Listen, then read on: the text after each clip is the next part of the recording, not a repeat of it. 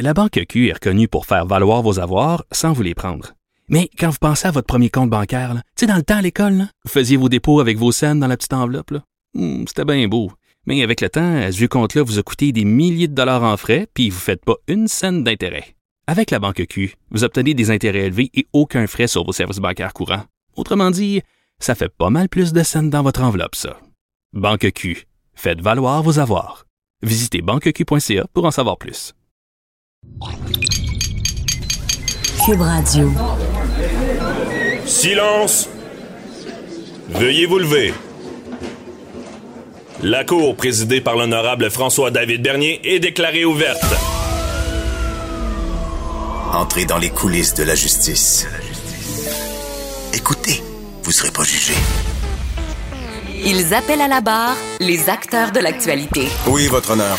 Avec François-David Bernier. Avec François-David Bernier. Avocat à la barre. Cube Radio. Bonjour, bienvenue à l'émission. Aujourd'hui, un retour d'un long congé. C'est pas facile de recommencer. Euh, vous êtes au travail, vous êtes peut-être en vacances. Merci d'être à l'écoute. Aujourd'hui, une grosse émission. Ça brasse pas mal durant euh, le, long week-end. Pas mal d'actualités judiciaires. Et euh, aujourd'hui, justement, on reçoit notre juge euh, à la retraite chroniqueuse, Nicole Gibault. Et elle va venir, ben, un, elle va nous parler d'un sujet euh, en, en lien avec SNC Lavalin, là, qui a choisi un juge seul au lieu d'un juré, jury pour euh, la- la- les accusations criminelles qu'ils ont. Et euh, vous pourrez plus tard poser vos questions à une juge, oui. Euh, donc, posez vos questions. Je rappelle le numéro. Euh, C'est le 1-877-827-2346 ou le 187 Cube Radio. Et vous pouvez nous écrire, poser vos questions, allez sur le Facebook, on veut vous lire, on veut des questions reliées au juge. Parce que là c'est pas un avocat, c'est une juge. Donc toutes les mythes, les, les, questions que vous vous posez là puis vous avez jamais la réponse et euh, il y a beaucoup de choses à démystifier avec les juges, on le sait. Seulement dans, notre présentation euh, à la barre, vous entendez euh, votre honneur. Votre honneur, c'est un mot qui est vulgarisé, qu'on utilise beaucoup, on voit dans les films, mais elle nous le dira, on n'utilise pas ça en cours. On ne peut pas dire votre honneur. faut dire euh, Madame la juge, Monsieur le juge ou votre seigneurie, ça se dit ça. Parce que quand on appelle le juge votre honneur, il aime pas trop ça. Des fois, ça peut rimer avec euh, votre horreur, mais on veut pas ça. C'est vraiment euh, votre honneur. On s'en sert beaucoup pour, vulgariser et c'est ce qu'on fait à avocat à la barre, mais votre honneur, c'est l'anglicisme qu'on entend dans les films. Et bon, je vous fais ma revue d'actualité judiciaire. On manque pas de sujets ce matin. Euh, des sujets marquants. Euh, on, a vu un enfant qui, a été vraiment gravement blessé, mordu au visage par un pitbull. Euh, il a été mordu à plusieurs reprises. Euh, un enfant d'un an et demi, il a subi des lésions importantes. là. Il a dû vraiment avoir une chirurgie d'environ trois heures. Et lorsque, à chaque fois qu'il y a des, des attaques de pitbull, on se pose des questions, on se demande pourquoi ça arrive. Parce qu'un pitbull, là, ça a une capacité de faire du dommage. C'est pas le chihuahua qui, nous mord puis qui OK ça on- la, semaine dernière on avait une, spécialiste en comportement animalier qui dit elle, elle, elle disait quand ça fait des trous, je veux dire quand la, la chair est lacérée, on veut pas que ça arrive à un jeune enfant et on va en parler plus tard avec euh, maître Marc euh, Euh, parce qu'on se pose des questions. Est-ce qu'il y a eu, est-ce que c'est un, cas de négligence criminelle causant des lésions? Est-ce que euh, c'est un accident? Parce que ça peut arriver des accidents. Les règles, ben, je vous les rappelle, je vous mets la table. C'est souvent, ben, lorsque quelqu'un qui sait qu'un chien est dangereux, c'est arrivé puis arrivé plusieurs fois, ou est-ce qu'il avait mordu, attaqué, on ne laisse pas un pitbull dans ce cas-là en présence d'un enfant, d'un ami, même pour quelques minutes. Euh, Il y a un risque parce que la négligence criminelle, on le sait, c'est le comportement déréglé, téméraire. Bon, ce qui veut dire que la personne normale, le parent normal ne ferait pas ça. C'est ça vraiment l'écart de la négligence criminelle qui permet d'accuser quelqu'un. Et dans ce dossier-là, on se pose des questions parce que elle l'a pas laissé longtemps, est partie quelques quelques instants, euh, il y a quand même, il n'y a pas d'historique d'attaque du chien. Le chien jouait fréquemment avec l'enfant. Donc, on se demande qu'est-ce qui se passe. Mais, tu sais, c'est sûr que quand on pense à ça, les auditeurs à la maison, je pense que c'est en partant pas une bonne idée de laisser un enfant d'un an et demi qui, on s'entend vulnérable, euh, en présence d'un chien qui a cette capacité-là de dangerosité. Je dis pas que toutes les pitbulls sont dangereux, mais lorsqu'ils attaquent le dommage sera pas le même que, que d'autres chiens. Et on le sait, il y a toute une réglementation euh, à Montréal sur les chiens dangereux. Lorsqu'on euh, on dit pas les pitbulls, c'est pas des races. Il y a eu des débats là-dessus. Euh, il, peut y avoir des Doberman, des, des Golden Retriever, qui, qui, sont qui deviennent des chiens dangereux. Ça, ça, peut arriver. Donc la réglementation est prévue là-dessus. Et une fois que le chien est attaqué, ben on, la ville peut avoir le pouvoir de forcer l'euthanasie. On peut faire évaluer le chien, à savoir est-ce que vraiment il est dangereux, est-ce que c'est un accident?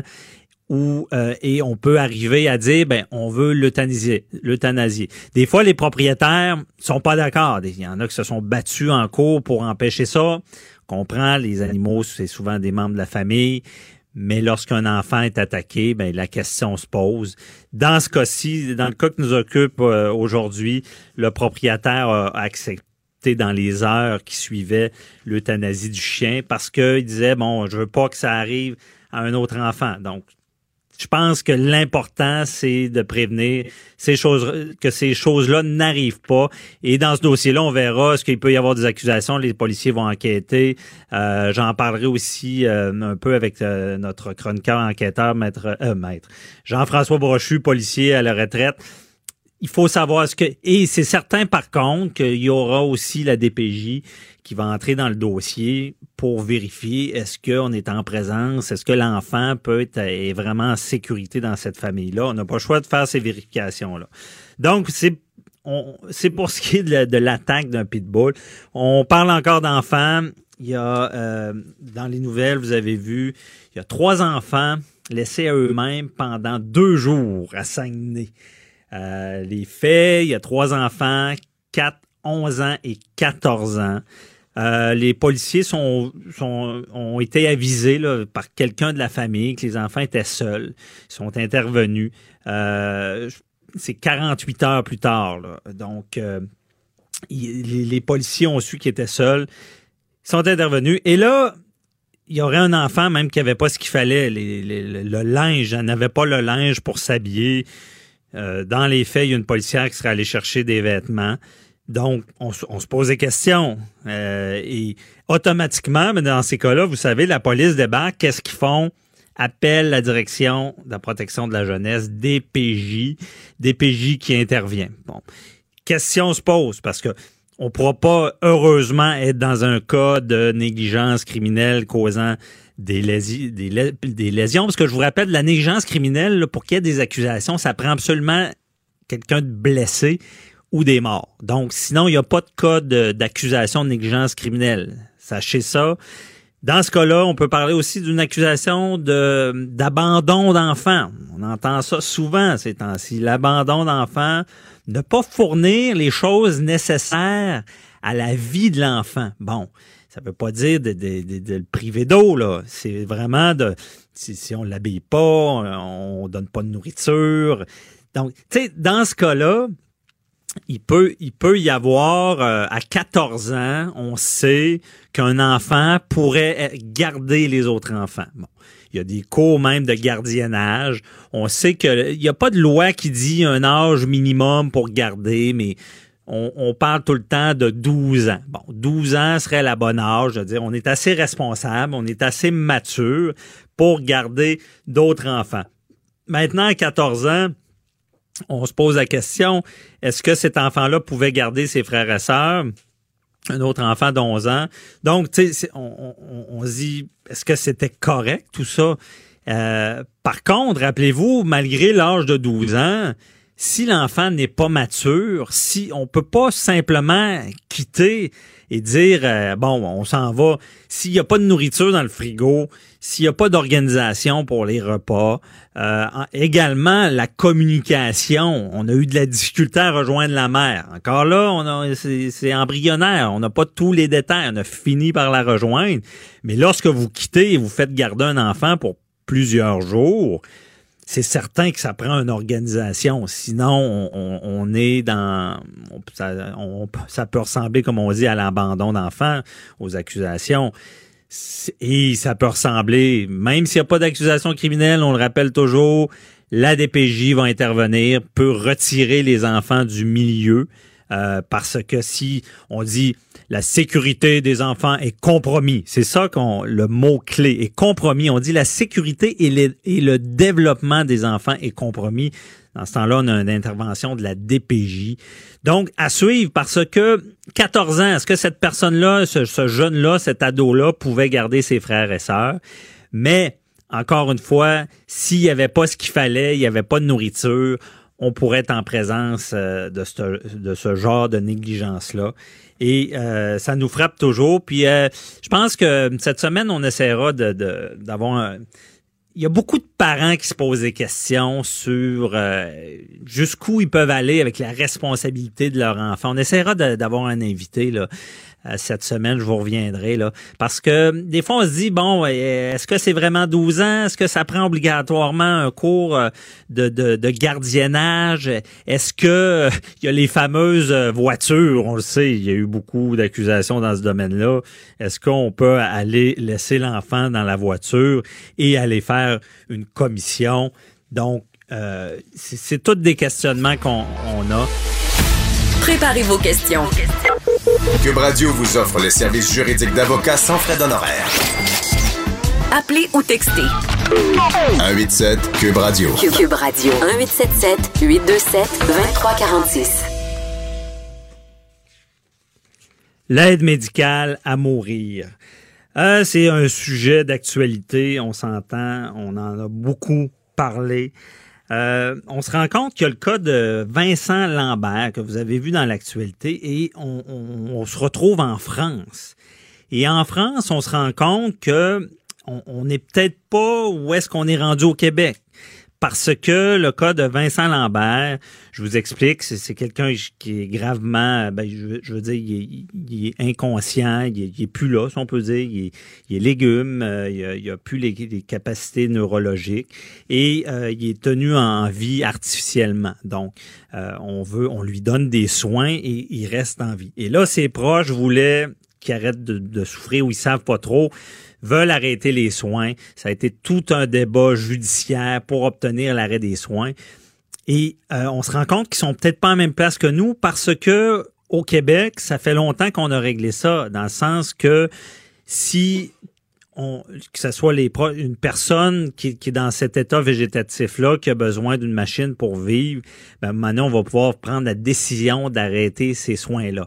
Et il y a eu la cause au Québec, très connue, Nancy B. Nancy B. qui avait fait ce, ce débat-là, dans le fond, que, qu'a fait en France Vincent Lambert, ben, sa famille, de vouloir ne plus recevoir de, soins. Je pense que c'est réglé ici. Nous, on est plus loin. On, permet maintenant l'aide médicale à, mourir. Et dans le fond, euh, on voulait éclairer ça un, un, peu. On reçoit docteur Pierre Vien, pour nous expliquer. Pierre Vien, qui est un docteur qui a pratiqué l'aide à mourir. Donc, bonjour, monsieur euh, docteur Vien. Bonjour, monsieur Bernier. Merci d'être là. Euh, donc, je parlais un peu de Vincent Lambert. Est-ce que au, Québec, c'est réglé de, demander l'arrêt des soins? Ça, fait quand même longtemps qu'on peut le faire. Là. Ben, écoutez, moi, je suis pas avocat. Euh, ce que je sais, c'est que euh, Monsieur Lambert étant, paraît-il, euh, incapable de décider par lui-même, il n'a plus ses facultés mentales, c'est évident que si c'était au Québec, il ne pourrait pas demander l'aide médicale à mourir, à supposer qu'il soit éligible d'autres conditions, mais je ne veux pas embarquer dans les mhm. détails. par contre, si c'était au Québec aussi, euh, alors qu'il était euh, lucide, je présume, disons. On a notre loi sur les directives médicales anticipées depuis trois ans et demi, en même temps que la loi sur l'aide médicale à mourir. Au Québec, avec les directives médicales anticipées, une personne, euh, malade ou non, qui euh, ne souhaite pas, dans l'éventualité où elle va devenir incapable de décider, si elle ne souhaite pas qu'on lui euh, administre des soins tels que la ressuscitation, l'intubation, l'alimentation artificielle, etc., dans le cadre de maladies bien spécifiques, elle mhm. peut demander là-dedans que lorsqu'elle sera devenue incapable de décider, ce document de directive médicale anticipée est force de loi et qu'elle puisse avoir droit à ça. Bon.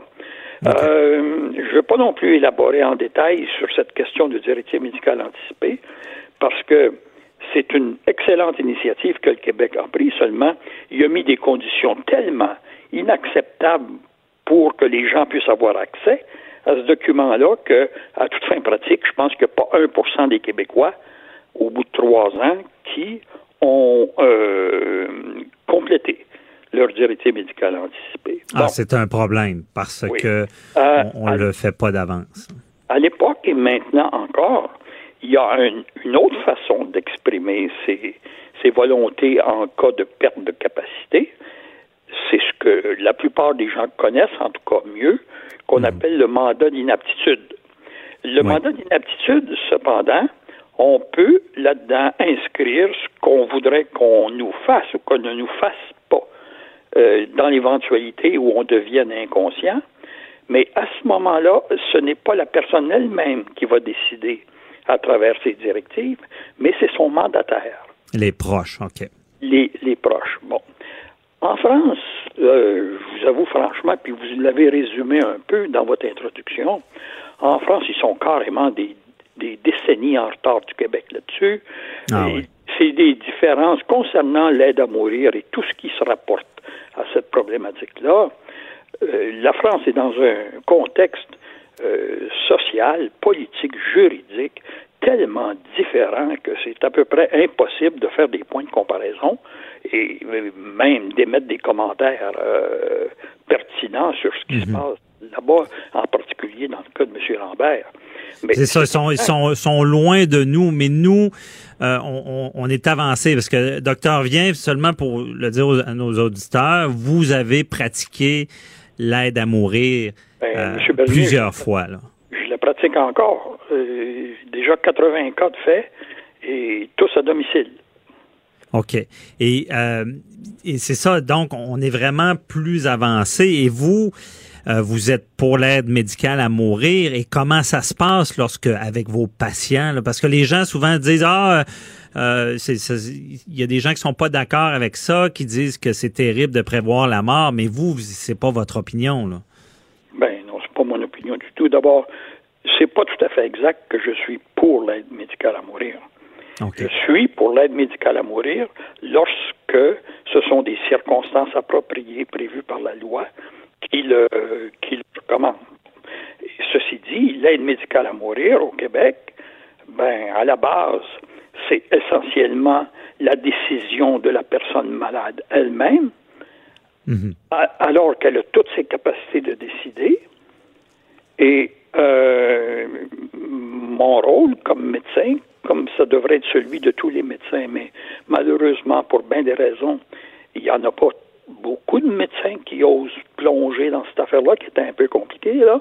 Euh, bon, euh, mon rôle mm. comme médecin, c'est de recevoir cette demande-là, de vérifier si la personne est conforme aux six conditions que la loi euh, demande pour avoir droit à l'aide médicale à mourir. Et si c'est le cas, je fais confirmer par un deuxième médecin indépendant si celui-ci confirme, à ce moment-là, c'est la personne qui décide du moment où elle veut quitter, euh, où elle veut le faire, en, compagnie de qui.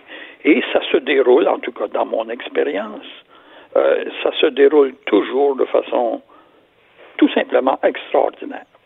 Dans, une atmosphère de sérénité, de calme, et toutes les familles sont extrêmement reconnaissantes de celles que j'ai connues jusqu'à maintenant.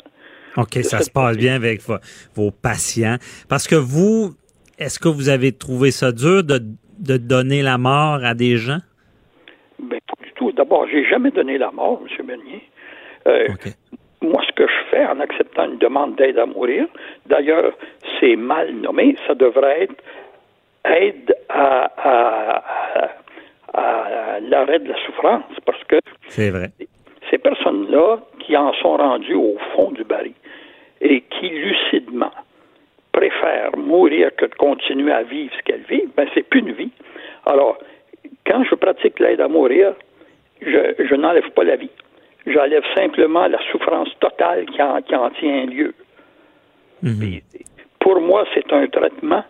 D'ailleurs, la loi le décrit comme un traitement.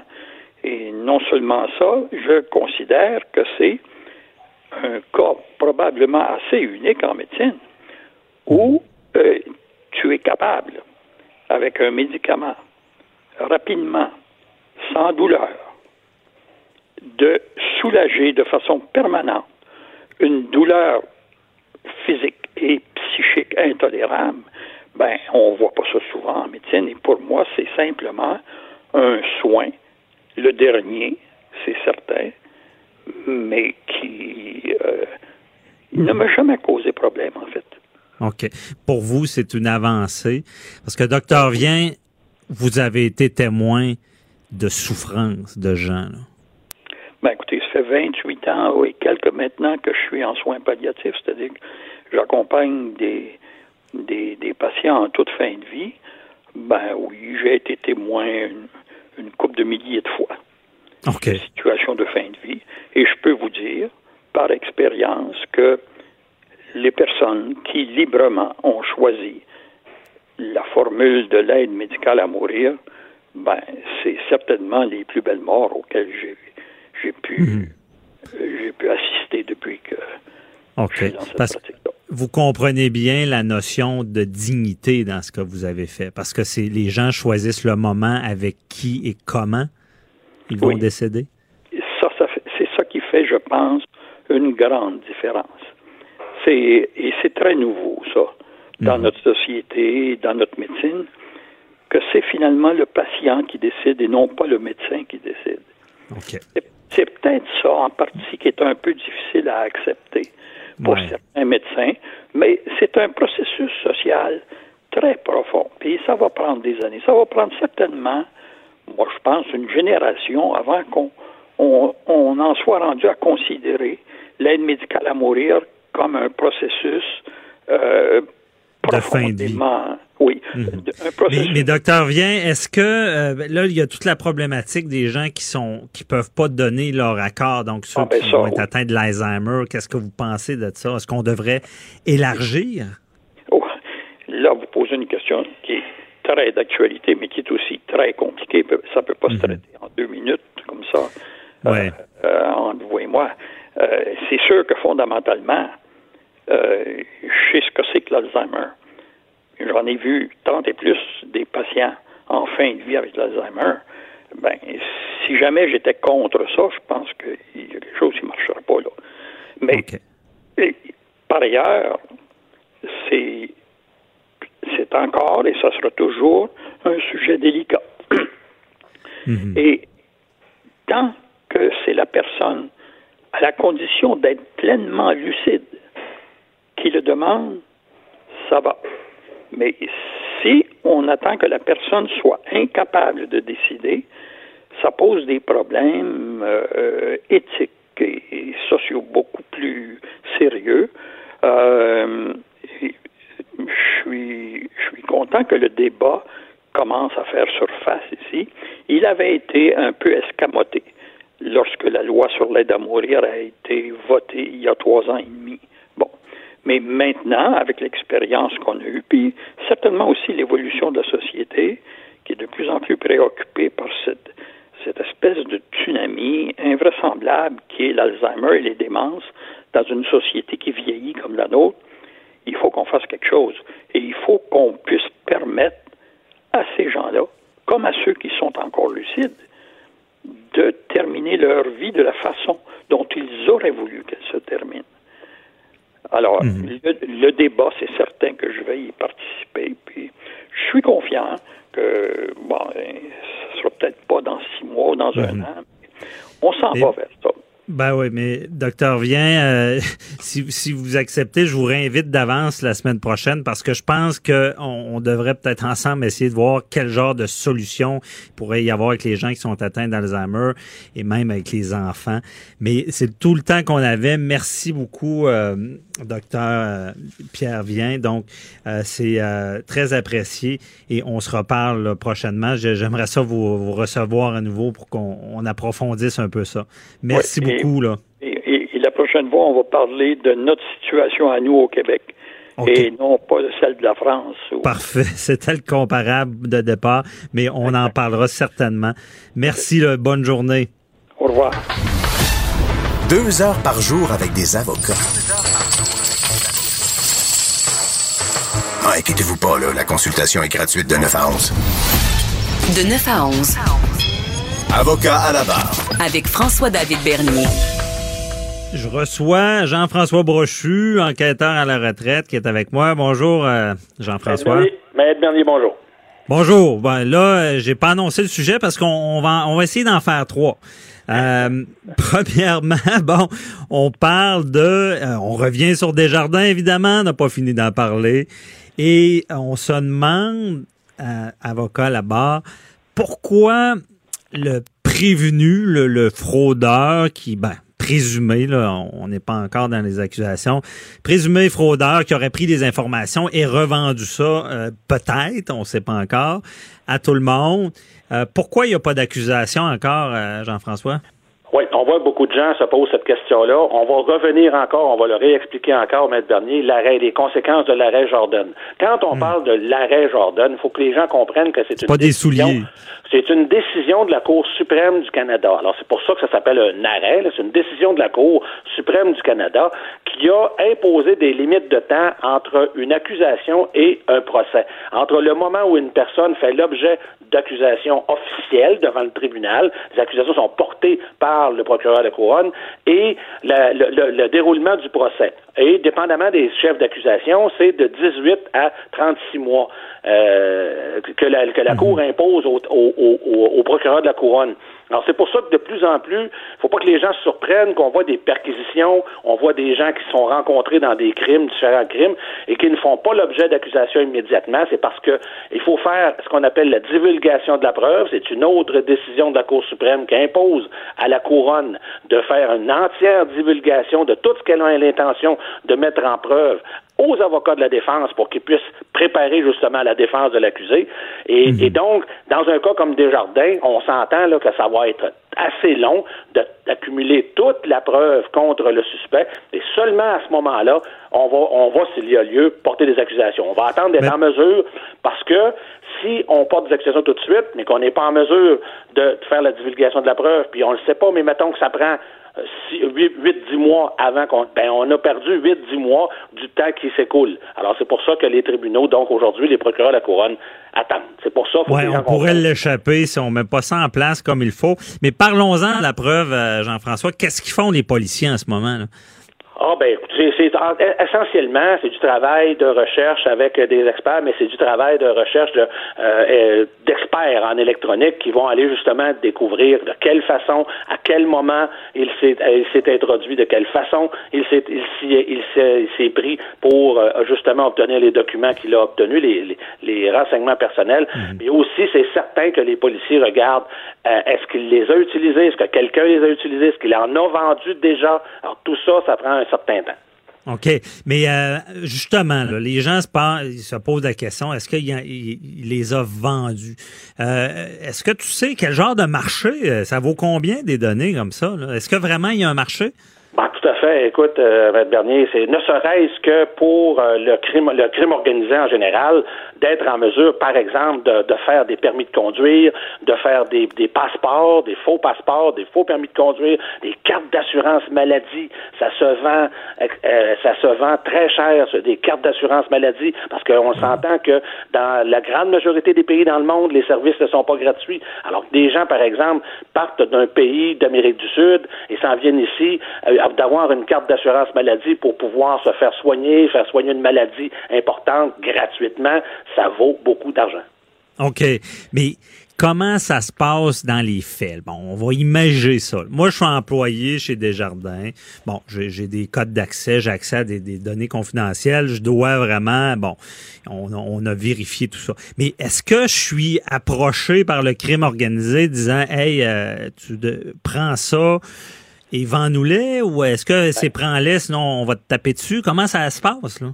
Ben, c'est plus par la, c'est plus par les contacts à l'interne. On va prendre l'exemple, par exemple, des gens qui travaillent à la Société de l'assurance automobile du Québec on l'a tous vu par le passé, des gens qui ont accès donc au numéro de plaque d'immatriculation, à votre permis de conduire dans les données de la SAAQ.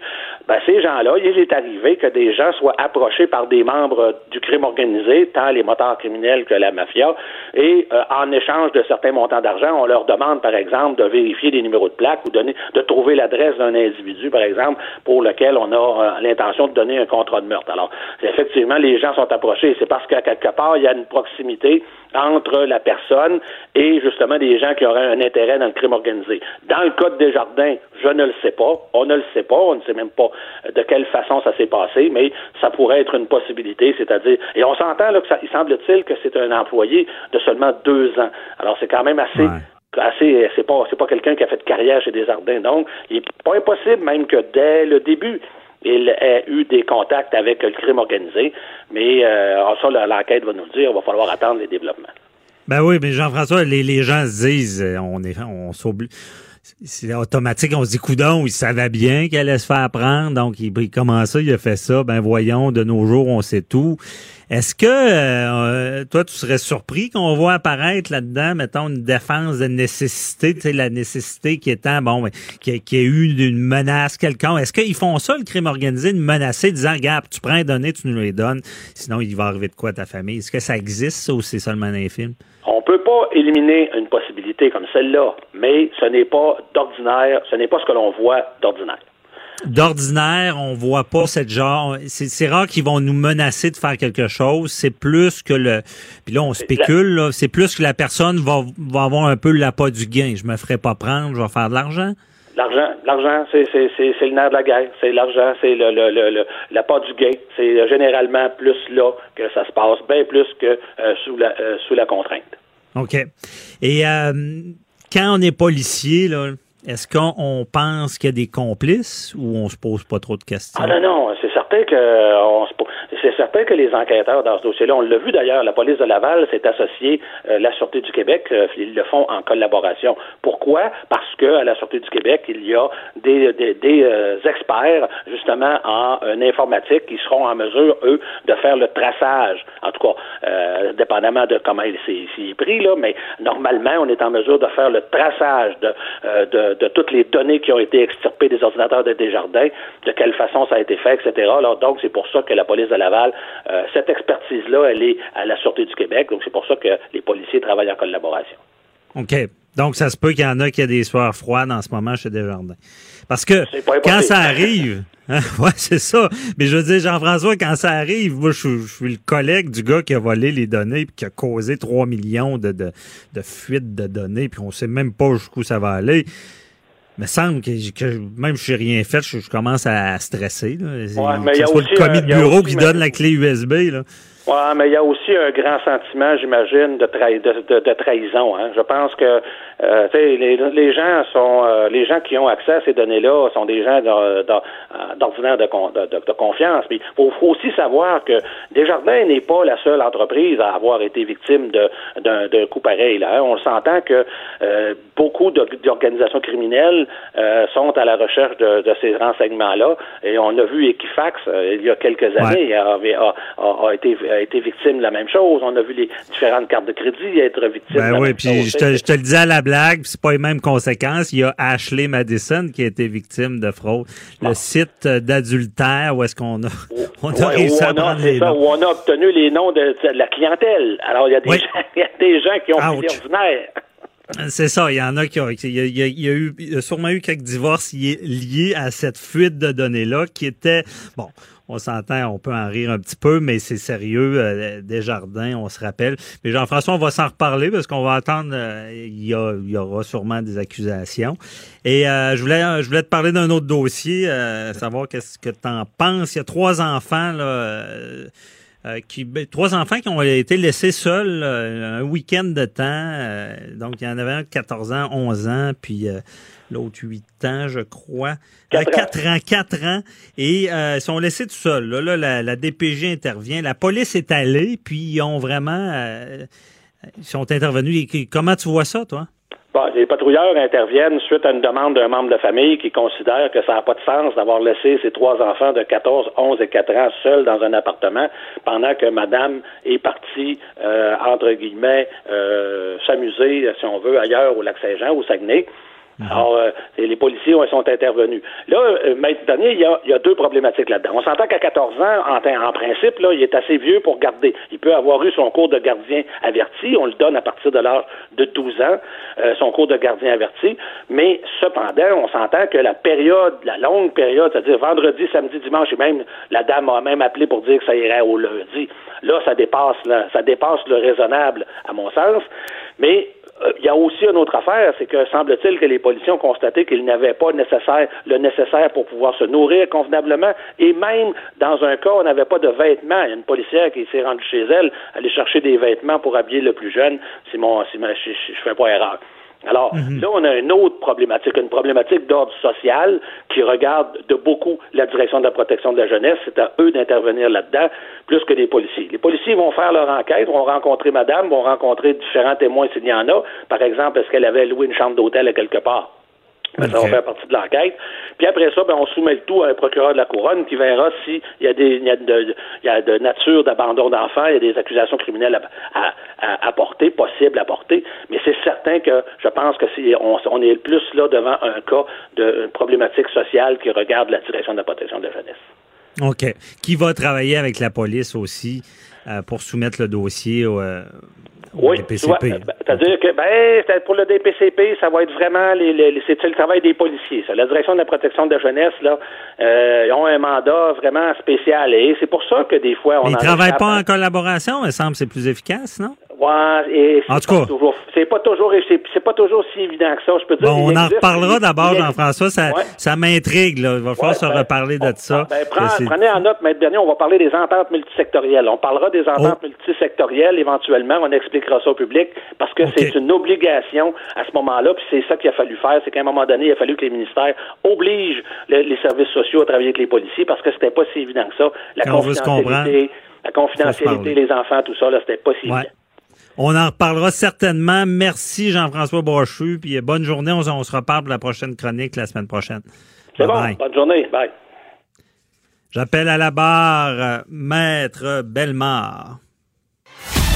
Avocat à la barre. Alors je procède à la lecture du verdict. Avec François-David Bernier. Les meilleures plaidoiries que vous entendrez. Cube Radio. Donc, vous avez vu, je l'ai expliqué tantôt, euh, attaque de chien sur un enfant d'un an et demi. On veut comprendre, on veut savoir ce que c'est criminel, est-ce qu'il peut y avoir des poursuites civiles, euh, qu'est-ce qui se passe dans ce dossier-là. On a Maître Marc Bellemare avec nous. Bonjour, Maître Bellemare. Bonjour, ça va bien? Ça va très bien. Merci d'être là pour nous apporter vos lumières. Euh, Qu'est-ce qui se passe dans ce dossier-là? Est-ce que vraiment euh, on pourrait être en, en présence d'un cas de négligence? Ben, c'est possible. C'est difficile de savoir à ce stade-ci, mais ça donne toujours. euh, on, on est toujours bouleversé quand on voit euh, des animaux comme ça qui s'attaquent à des, des personnes. Et très souvent, Maître Bernier, ce sont des enfants, hein, parce Mm. que les enfants sont plus petits, ils sont format réduit. Alors, Mm. euh, c'est sûr qu'il y a des adultes aussi qui peuvent être attaqués. Ça dépend aussi de la dimension de la bête, évidemment.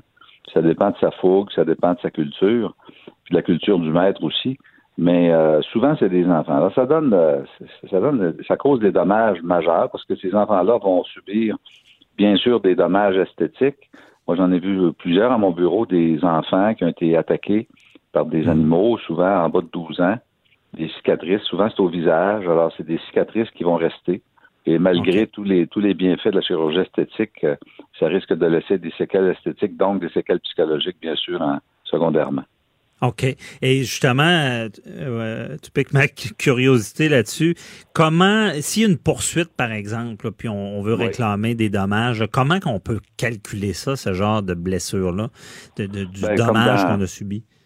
Ben, comme dans toutes les, les poursuites en, en responsabilité, d'abord, il faut établir euh, la responsabilité du propriétaire du chien parce que le chien, lui, c'est pas une personne, alors il n'est pas, euh, il est pas en Mhm. soi responsable, mais le propriétaire du chien et le gardien dans certains cas. Et il peut arriver, par exemple, que vous prêtiez un animal à quelqu'un pour le garder une fin de semaine et que l'animal cause un dommage. À ce moment-là, euh, la victime peut poursuivre non seulement le propriétaire, mais aussi euh, le gardien de l'animal euh, solidairement. Il peut les poursuivre les deux, ça s'est déjà fait. Euh. Mais la plupart du temps, c'est le propriétaire qui est poursuivi. Et le propriétaire a à peu près aucun moyen de défense. Les- les- la présomption de l'article 1466 du Code civil du Québec est très, très stricte, très, très sévère. Il En à peu près civil, là. impossible- Au civil, oui, il est à peu près impossible de, de la renverser, euh, à moins que ce soit force majeure, je sais pas moi, un, un coup de tonnerre qui a, qui a causé une, une- une hystérie chez l'animal ou, euh, ou, ou encore qui a été provoqué. Euh, il, y a, il y a un cas, euh, il y a un jugement il y a, il y a quelques années qui a été rendu où le juge avait partagé la responsabilité euh, entre la victime et euh, le propriétaire en disant ben la victime a, a été un peu téméraire en, en s'amusant avec un avec un chien fou, un chien qui donnait des signes d'agressivité évidents. Et euh, la victime avait joué avec l'animal, l'avait l'avait un peu provoqué. Et le juge avait fait euh, avait dit que c'était 50-50 au niveau des dommages, mais ça, c'est un cas assez isolé. Parce que la Mhm. plupart du temps, c'est le propriétaire de l'animal qui va être euh, condamné. Mais après ça, il faut, comme vous le disiez tantôt, prouver les dommages. Et ça, ben, ça peut être de trois ordres. hein. Ça peut être des dommages euh, esthétiques. Il y en a presque tout le temps dans les cas de morsure et c'est assez vilain. Et ça se produit la plupart du temps au niveau des membres supérieurs, les épaules, les bras, les mains, et aussi au niveau du visage, comme dans le cas de Louisville, là, tristement euh, connu aujourd'hui, là, qui a eu lieu en fin de semaine. Mais Ouais. c'est un, c'est un bébé d'à peu près un an qui a été attaqué euh, par un animal, puis évidemment, il s'attaque à quoi? Il s'attaque au visage, il s'attaque aux oreilles, il s'attaque aux mâchoires, il s'attaque aux bras. Alors euh, ça, c'est des blessures euh, graves qui vont donner des séquelles, des cicatrices et qui vont paraître euh, longtemps hein, parce que Ouais. ce sont des ce sont des parties du corps qui sont généralement découvertes, qui sont très visibles.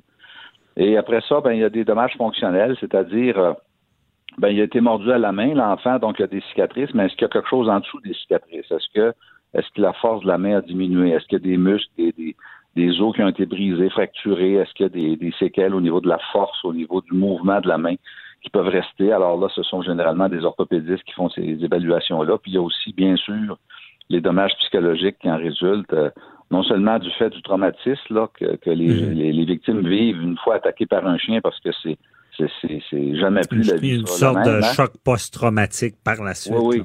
Il y a Mhm. souvent un choc post-traumatique euh, qui est un, un- un syndrome de stress post-traumatique que la plupart des victimes qui sont qui sont qui sont touchées par un, un- un événement imprévu très grave où leur vie ou leur sécurité ou leur leur santé sont menacées de façon sérieuse. Donc ça crée une blessure, donc ça, ça se manifeste sous forme de cauchemar puis de flashback la plupart du temps. Mais il y a aussi ce qu'on appelle le trouble d'adaptation, c'est-à-dire au plan psychologique, la personne doit vivre avec des blessures. Donc, euh, le regard des autres, euh, les gens Ouais. qui parlent tout le temps de la même affaire. Qu'est-ce que tu as eu? Qu'est-ce qui t'est arrivé?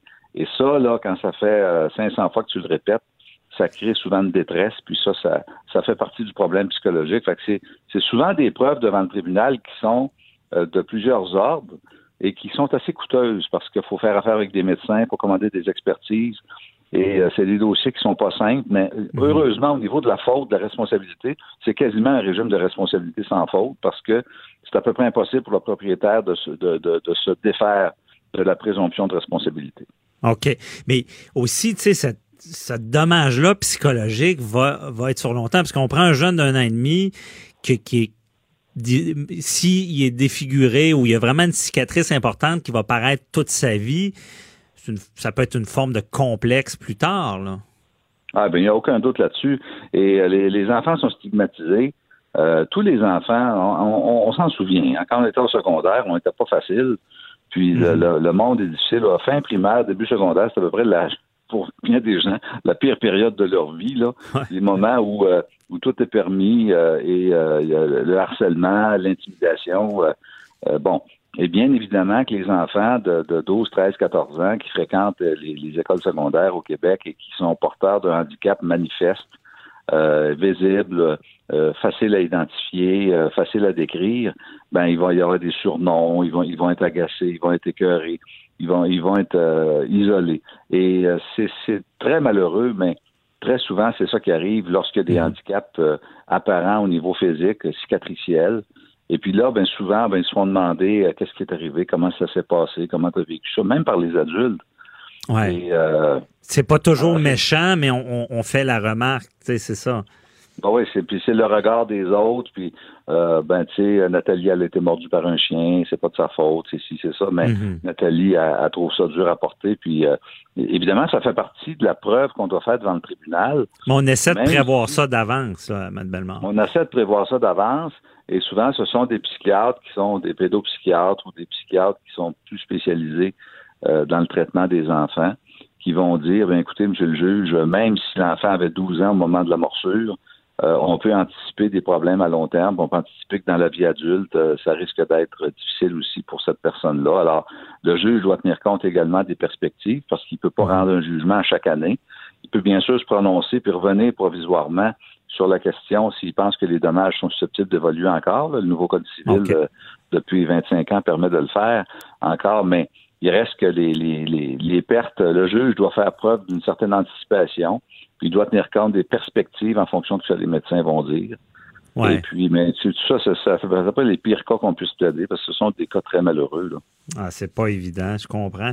Mais euh, Bellemare, justement, on dit, bon, la, responsabilité en droit civil est presque automatique. Si on donne un exemple concret, j'ai mon chien, je l'ai mis en laisse, la laisse casse, par exemple. Et là, mon chien attaque. Est-ce qu'on pourrait être responsable de ça? Absolument, absolument. Vous êtes responsable des dommages que votre chien cause et c'est sûr que euh, l'animal, ça peut être un ça peut être un, cheval aussi que vous louez. Mhm. Euh, et euh, ça peut être un serpent, ça peut être n'importe quoi que, que, vous que vous que vous soyez légalement en mesure de, de posséder cette, cette bête-là ou non ne change rien. Vous êtes responsable des dommages mhm. causés par votre chien. comme je le disais tantôt, à moins qu'il y ait eu provocation, et euh, ça, c'est, c'est pas facile à prouver pour le propriétaire du chien non plus. C'est une question de mhm. preuve, mais tu sais, euh, si c'est un enfant, par exemple, de 5 ans, un enfant de 5 ans, spontanément, va être porté à parler à l'animal, surtout s'il y a un animal chez lui, s'il y a déjà, s'il si, si, si, habite une ferme, s'il habite une, une, résidence où il y a déjà des animaux, des chats, des chiens, il va être porté à aller voir le chien. C'est pas une provocation. Une provocation, c'est c'est un, un, ado ou un adulte qui va prendre une branche puis qui va commencer à écœurer le chien, puis à l'excéder, euh, voyant bien que le chien est, menaçant. Et à ce moment-là, le juge peut partager la responsabilité.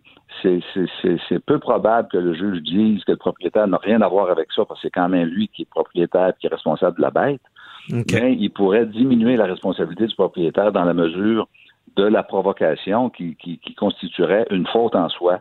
Euh, contributive mhm. importante de la part de la victime. Il pourrait-tu arriver, quand euh, vous parliez de, force majeure, de, quoi vraiment que le propriétaire pouvait pas prévoir, puis euh, mhm. serait exonéré? Là, ben, je sais pas, moi, par exemple, la foudre, la foudre qui, qui qui, fait un une menace sur l'animal et qui, change le comportement de l'animal subitement. L'animal se met à courir puis il agresse quelqu'un. Ça, ça pourrait peut-être être un cas de force majeure. Ou si, par exemple, un animal qui est pris dans un, bâtiment en, feu ou quelque chose du genre, ou euh, mhm. un animal qui, qui, est dans l'eau qui, qui, qui est en train de se noyer ou là qui panique, etc. Moi, je pense que c'est plutôt des réactions de panique des animaux euh, dans un contexte météorologique imprévu ou dans un contexte euh, où le propriétaire n'a rien à voir avec euh, l'incident. Alors là, le juge pourrait dire, écoutez, mais encore là, en principe, la bête elle a une personnalité. Et si c'est une bête dont on peut faire la preuve qu'elle était menaçante, qu'elle était agressive, euh, qu'elle est imprévisible, ben même là, s'il y a un incident qui peut peut-être précipiter sa colère, Il reste que le Mhm. propriétaire. euh, mais c'est tout ça que le juge doit regarder. Mais fondamentalement, il faut retenir que quand on est propriétaire d'un animal, c'est pas rien. Et euh, contrairement à- au propriétaire d'un bâtiment, contrairement au propriétaire d'un objet, euh, un animal, c'est particulier. Et le Code civil est extrêmement sévère. C'est quasiment un régime de no-fault, c'est-à-dire que il y a un dommage à compenser et c'est à peu près impossible de se détacher Mhm. de la responsabilité, quoi qu'on dise comme propriétaire, je l'ai bien élevé l'animal, j'en ai pris soin. Parce que vous savez, il y a une responsabilité des parents pour les enfants. Il y a une présomption aussi pour les de responsabilité, mais les parents peuvent faire la preuve qu'ils ont donné une bonne éducation, euh, qu'ils ont tout donné à l'enfant, qu'ils l'ont bien éduqué, qu'ils l'ont bien entraîné, qu'ils l'ont bien encadré. Et à ce moment-là, les parents peuvent être libérés de la responsabilité du mineur. Avec un animal, c'est pas comme ça. C'est pas Tu le peux cas. te libérer parce que tu as donné un bon entraînement à ton animal. C'est pas Mhm. suffisant. Si tu en es responsable à 100% compte tenu du facteur imprévisibilité de l'animal. OK. La vie est donnée, on est responsable pratiquement automatiquement pour ce qui est de la, la portion civile, la responsabilité, puis des Oui. dommages. Parlons de, la- de- de ce qui est criminel. là. Est-ce que on va être accusé si notre chien attaque? là?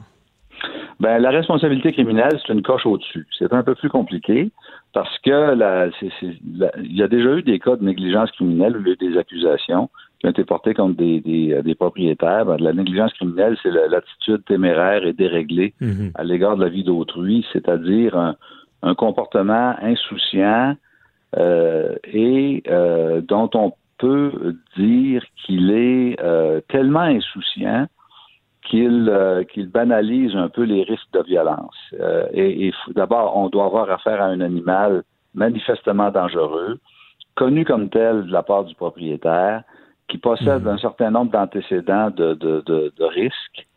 Et après ça, il faut prouver qu'on a exposé l'animal à des êtres humains, sachant qu'il pouvait avoir un comportement agressif et, euh, et violent euh, et attaquer le- la personne en question. Alors, tu as un animal dont tu sais qu'il est, qu'il est agressif. Euh, tu t'en vas dans une foire, tu t'en vas dans un centre d'achat, tu t'en vas dans un, un camping, puis euh, tu t'occupes pas trop de ton animal, même si tu sais qu'il est dangereux. Euh, tu tu l'attaches pas ou tu l'attaches, mais tu as une laisse tellement longue qu'il peut atteindre des êtres humains, des enfants. Euh, ça, ça peut être un cas de responsabilité criminelle. Et à ce moment-là, c'est bien sûr la police qui enquête là-dessus. Et euh, les policiers, dans tous les cas euh, en droit criminel, c'est les policiers qui vont mener l'enquête Ouais. sur plainte la plupart du temps, mais même s'il n'y a pas de plainte, s'il y a un blessé, ils vont certainement enquêter. Puis à ce moment-là, ils remettent le, le document au procureur de la Couronne, au DPCP, qui, lui, l'avocat, va décider s'il y a la conviction morale d'obtenir une condamnation. À ce moment-là, il va accuser. Il y a quelques cas, surtout dans la région de Montréal, où ça s'est fait.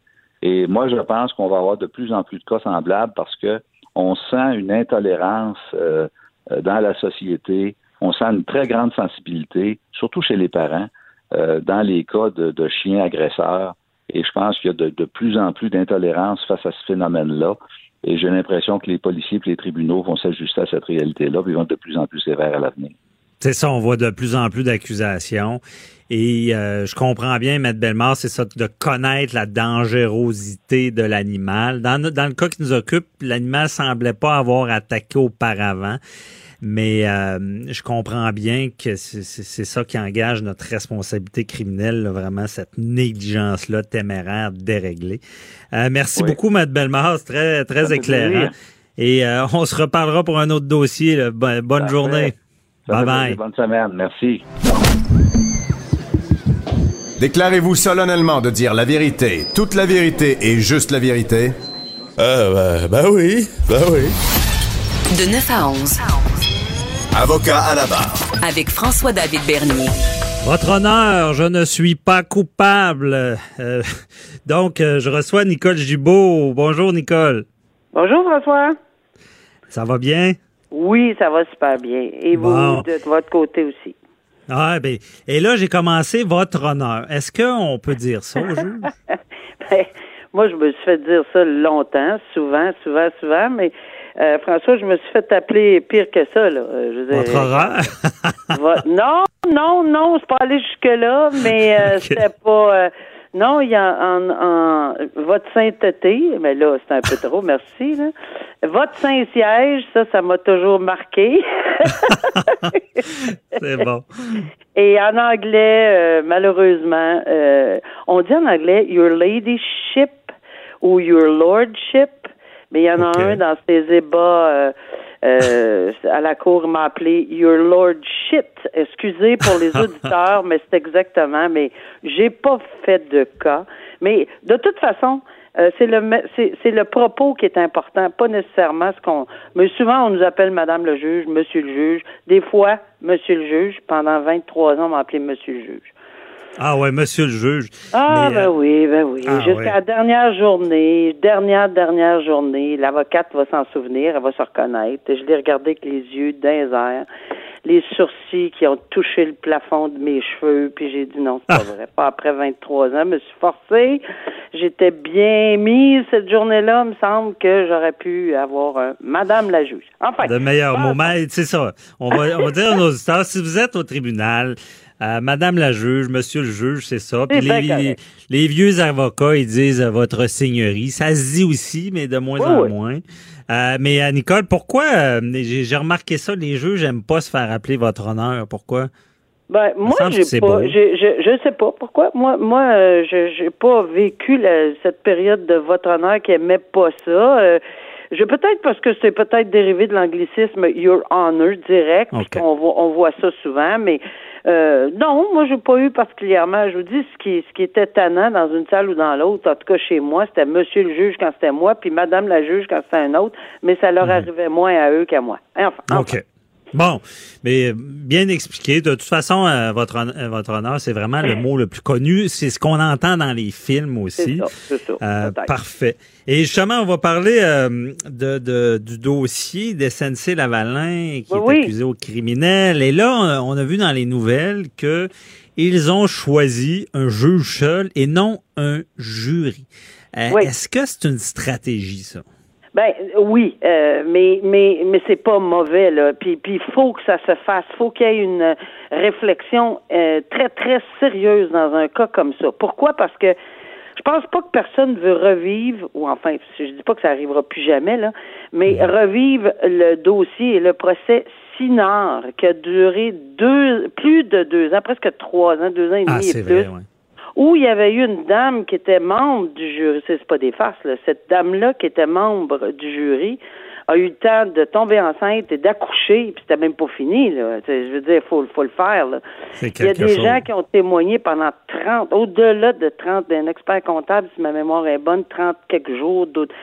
C'est extrêmement lourd, ça hypothèque la vie de ces gens-là. Bon, ça, c'est une chose, mais il y a aussi la complexité. La- Ici, là, on a su, la semaine dernière, que ce dossier-là va prendre probablement trois ans. Mais c'est presque inhumain de mobiliser trois ans des gens. Tandis que, oui, ça fait partie du travail du juge, de la juge qui va entendre le dossier. Et euh, oui, souvent, ça peut être des questions stratégiques, pas juste parce que c'est long, mais parce que c'est très complexe, pas parce que les jurés sont pas capables de comprendre, c'est le contraire. Dans Sinard, ils ont très bien compris, mais ça a été tellement long. Puis il faut pas leur enlever leur capacité. Peu importe, c'est pas des juristes. Moi, jamais, au contraire, j'ai un grand, grand respect pour les, le jury euh, et les membres du jury. Euh, mais, mais tout ça pour dire que des fois, dans ce genre de dossier-là, puis là, on parle de euh, probablement de fraude avec des gens à l'étranger, dans des langues étrangères. Dans, il va y avoir tellement, tellement de preuves difficiles, probablement même pour nous, euh, à suivre. Alors, euh, j'ai l'impression que cette réflexion-là a été faite. Puis, troisièmement, je vais ajouter, euh, François, que, tu sais, on a juste à regarder le marché financier présentement. SNC Lavalin a pris une débarque, euh, si on me permet, au niveau des, bon, ça monte un peu, là, mais, euh, alors peut-être qu'au niveau de la stratégie de la défense également, tu sais, quand on tombe aussi financièrement dans les cotes, peut-être qu'on pense qu'on tombe dans l'opinion publique. Tu sais, Il y a peut-être une relation ou une affaire là-dedans, puis on dit, écoutez, on va-tu trouver 12 jurys qui vont avoir le moindrement une, une, une- une oreille ouverte, pas, pas, pas un peu d'empathie ou d'écoute, ou ça va être vraiment parce qu'ils ont, tu sais, peut-être la cote euh, de SNC Lavalin au niveau du public, euh, Ça va être difficile, ouais. peut-être. Alors, c'est un ensemble qui divulgueront pas, mais c'est une, c'est bien calculé. C'est ce sont des risques extrêmement bien calculés pour la défense. Mais c'est plus, c'est ça, c'est plus technique. Mais beaucoup de gens vont se dire, ah, on sait bien, euh, c'est que devant les, les, les, les, le jury, ils s'en font passer. Ils connaissent pas ça, puis ils s'en font passer. C'est pas vrai. Ça. Ben, c'est, c'est pas, c'est-à-dire que ce qui se passe dans la salle de, euh, privée là, en délibéré, est-ce qu'ils s'en sont fait passer? On le saura jamais. Mais c'est sûr que lorsqu'on écoute les directives, euh, parce que c'est, c'est le droit appartient au tribunal, le droit appartient au juge, c'est le droit qui dirige. C'est pour ça qu'on appelle les directives du juge. C'est ça, ils sont pas laissés à eux-mêmes, là, disant organise-toi avec ça puis rends ton ah, jugement. Là. C'est les directives, c'est non, puis c'est compartimenté, euh, François. Il y a des sections. On dit écoutez, ça, ça vous appartient. Ça, j'ai pris une décision en droit. Ça, là-dessus, la preuve est inadmissible ou est admissible. Ça, ils l'ont déjà, ben, ils sont pas pour aller dans la preuve inadmissible, ils leur diront pas c'est quoi, Mais ce que je veux dire, mhm. c'est que ça a déjà été compartimenté et sont, mais plus c'est complexe, plus c'est difficile, même pour un juge bien qui, qui est bien intentionné, là, d'être les meilleures intentions du monde, une virgule, deux lignes, on le sait, combien de fois on voit dans les motifs ou les avis d'appel, le juge ou la juge euh, dans ses directives. Ben oui, c'est ça. Les directives, c'est c'est une canne de verre pour pour pour trouver euh, si on veut là euh, trouver des points pour amener en appel. Ça marche pas tout le temps, là, ça ça fonctionne pas tout le temps. Mais évidemment, ils sont pas laissés à eux-mêmes, c'est bien dit.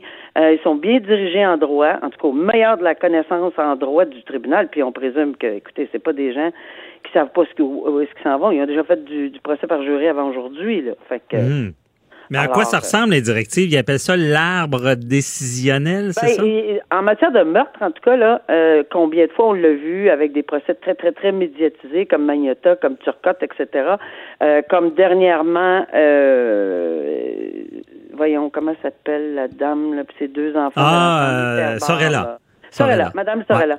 Il y avait effectivement des arbres euh, décisionnels parce qu'il y a plusieurs, euh, surtout quand il y a de la non-responsabilité criminelle, on s'en souviendra, lorsqu'on on prétend que la personne n'avait pas toute la capacité mentale ou enfin était déconnectée de la réalité. Mais si le jury, ça, ça c'est de savoir s'il y a une maladie mentale, c'est une question de droit. Ça, le juge va décider, oui ou non, je l'accepte. Un coup que le tribunal a dit oui, ce que je viens d'entendre, c'est ça, ça, rentre dans une maladie mentale. Maintenant, ça va rester au jury et au, le, jury comme tel de décider s'il porte foi ou non, de l'écarter, de pas, pas il n'y a même pas besoin de dire pourquoi. Non, on ne mhm. croit pas à la thèse de la non-responsabilité. Oui, on y croit et on l'applique, mais c'est là que ça part l'arbre décisionnel. C'est que surtout, pas, pas, pas juste là, là, mais surtout, parce que ça peut s'en aller à droite, à gauche. Euh, si c'est fini, ben ils s'en vont à la commission euh, pour les maladies, euh, les, gens mhm. atteints de maladies mentales, à Pinel, pour, X nombre, c'est indéterminé. Ou il peut s'en aller dans une responsabilité diminuée, ça en fait un meurtre au deuxième. on se souvient qu'on a parlé de ça, au lieu d'un meurtre au premier. Il y, a, y a plusieurs, plusieurs, plusieurs choses, mais ça, c'est bien expliqué au jury mais pas trop. C'est expliqué, puis quand on dit un arbre, on pense à des branches, là. Ça veut dire, c'est comme un questionnaire. Exact. Alors, ça se divise, mettons, ça part du tronc, ça se divise un, rendu à un bout, ça va se diviser en deux, rendu à l'autre bout, il y a quelques autres petites branches qui peuvent s'ouvrir. Finalement, dans ce cas-là, si ma mémoire est bonne, il y avait cinq verdicts possibles. Des fois, il y en a trois, des fois, il y en a deux. Euh, et, et, ça, ça va évidemment dépendre de la preuve. Alors, c'est ça le rôle mhm. important du juge ou de la juge dans les directives au jury. Mais parlons-en des, des verdicts euh, possibles, ouverts. On a, dans le jargon, on dit, euh, le verdict était ouvert. Ah, c'est ça, c'est que les, les, les, jurés, ils font pas une analyse avec leur code disant ben moi j'irais pour euh, pour justement une défense de... Non, non, non, non, non. il n'y a, pas de, a pas de code. Premièrement, ils n'ont pas le droit d'avoir le code. Je sais que dans un dossier que j'ai couvert au niveau médiatique, ils avaient demandé qu'on leur donne un, article du code criminel. En fait, si ma mémoire est bonne, c'est dans le Turcotte. Et on a refusé parce qu'on ne peut pas donner euh, les articles du code criminel. On peut expliquer viva voce, c'est-à-dire avec sa voix, le juge peut l'expliquer, mais pour des raisons importantes, c'est-à-dire qu'ils sont pas supposés connaître d'avance les peines ou non, etc. Donc, euh, puis le détail, il y a plusieurs, plusieurs choses. Il y a des codes à noter. On remet pas un code à noter que la jurisprudence. C'est pas comme ça que ça fonctionne. Le jury décide sur les faits qu'ils ont entendus dans cette cause-là précisément avec les faits qu'ils ont entendus, peu importe ce qu'ils ont entendu. Mais qu'est-ce qui se passe à l'intérieur de la Chambre des jurys? Ça, c'est le plus grand mystère. Et c'est absolument, euh, ça va le rester parce que on n'a pas le droit, les jurés, puis c'est sous Ouais. peine de, de, de- d'infraction. là. Ils ne peuvent, Ils peuvent pas, c'est ça. Non. En tout cas, Nicole, euh, merci, euh, ça, ça nous éclaire. Puis euh, euh, on- tu restes là parce que on rappelle aux gens, posez vos questions. Euh, Nicole va y répondre tout à l'heure. C'est le 1 877 827 2346. Euh, donc à, à tantôt, Nicole. Avocat à la barre. Alors, je procède à la lecture du verdict. Avec François-David Bernier. Les meilleures plaidoiries que vous entendrez.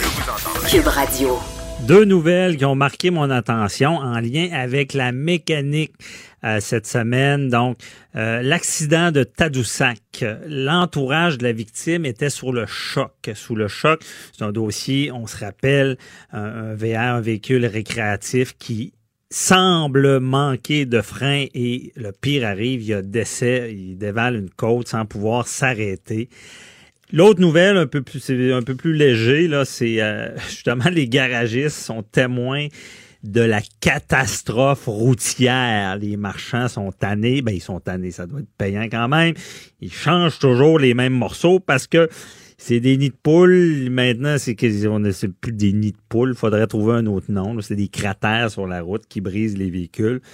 Et on a notre chroniqueur Jacob Lafrenière, euh, propriétaire du centre automédique, qui est avec nous. Bonjour Jacob. Bonjour, Maître Bernier. Bon, OK. On Oui. va y aller un peu plus sérieux au début. Euh, Et on, on- on rappelle aux auditeurs, on est dans la spéculation, mais on essaie de comprendre l'accident à Tadoussac là, du côté euh, mécanique. Comment ça, Ouais. un véhicule récréatif, là, un Winnebago en, bon québécois, va manquer de frein comme ça? Qu'est-ce qui peut arriver? Ouais. Là, c'est sûr qu'on n'a pas, on n'a pas les, l'enquête euh, est, est pas faite, on n'a pas les résultats, mais je veux dire, ce que je peux dire, en tout cas, euh, c'est un, un triste accident qui est arrivé. Et euh, je lève mon chapeau à la, ouais, à la personne là, qui était dans le Winnebago parce que je connais, tu sais, il y a beaucoup de personnes que, en descendant comme ça, euh, sans arrêter, auraient le réflexe de dire je m'arrête dans les véhicules, puis euh, à ramasser à peu près 5-6 véhicules là, pour s'arrêter. Euh, la personne a décidé justement de, de, de s'en aller tout droit. Euh, peut-être, on ne sait pas, euh, risquer de- de- d'aller dans l'eau. ou, euh, je- je Il aurait pas. pu, il aurait pu frapper des véhicules, tuer d'autres personnes. hein? Oui, il aurait pu tuer d'autres personnes. Là, ce qu'on doit comprendre là-dedans, c'est que moi, ce qui me rentre pas dans la tête, j'entends les médias des fois qui disent Ah, comment ça que ça peut arriver en 2019, un manque de frein? On va mettre quelque chose au clair tout de suite, un manque de frein. Euh, il y a 20 ans aujourd'hui, là, euh, il y a des freins euh, sur un véhicule, que ce soit n'importe quel véhicule, il y a des freins aux quatre roues. Si on n'a pas d'huile, la canalisation d'huile qui apporte de l'huile à nos freins, on a, on a beau avoir des freins flambant neufs. S'il y a une rupture au niveau de la canalisa- canalisation, on va manquer de frein, OK? Ou euh, dans un autre cas, un mètre cylindre défectueux. Ça, c'est le, le- quand on pèse sur la pédale de frein avec notre pied, euh, ça actionne un mètre cylindre qui fait une pression aux roues à ce moment-là pour aller freiner. Si on n'a plus euh, de- d'huile qui se rend au frein, on manque de frein. OK. Euh, moi- Mais comment ça peut arriver qu'il n'y ait plus d'huile ou que qu'il y ait ce genre de bris-là? Là? Premi- Premièrement, ça peut être une, une rupture. Une rupture là, de, de une ou deux canalisations euh, qui, qui apportent l'huile au frein. Donc, la pédale de frein s'en va au plancher. Là, à ce moment-là, euh, une, une voiture de, un récréatif de ce poids-là, c'est très dur à arrêter, surtout dans une côte. À ce moment-là, une rupture de, de la canalisation peut engendrer ce Mais problème. une rupture, c'est de la rouille, c'est veux C'est de la rouille, c'est ça. C'est que les tubes, euh, comme dans le temps, c'est en acier. OK? En acier, l'acier, qu'est-ce qui se passe? Euh, ça rouille. Euh, nos routes, euh, souvent, il y a du calcium euh, l'hiver, euh, du sel. Ça fait rouiller prématurément les canalisations.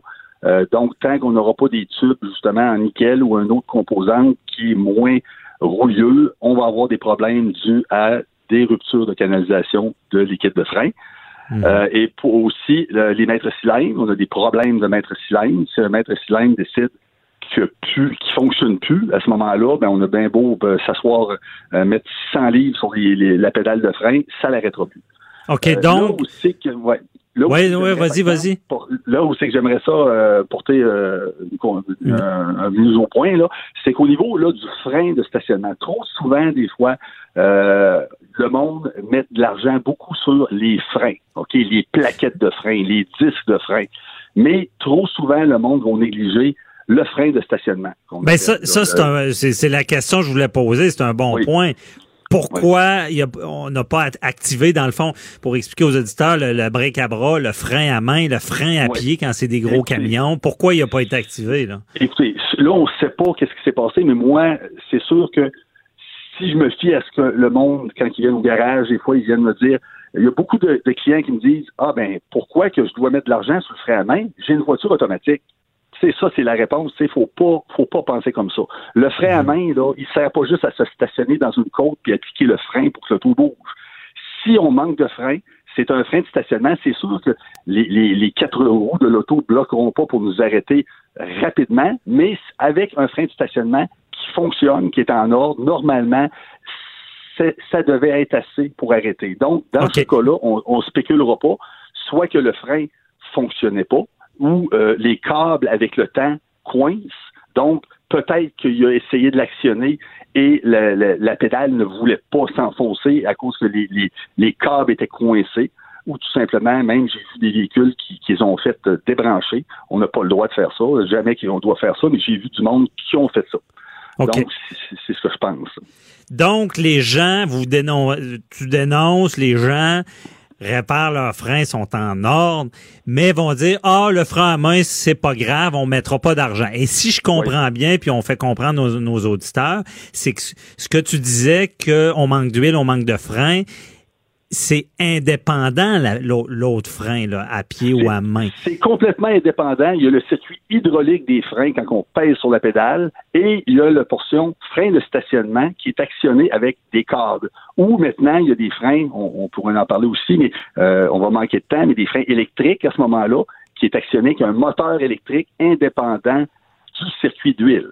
Donc, oui, c'est un frein qui devrait arrêter.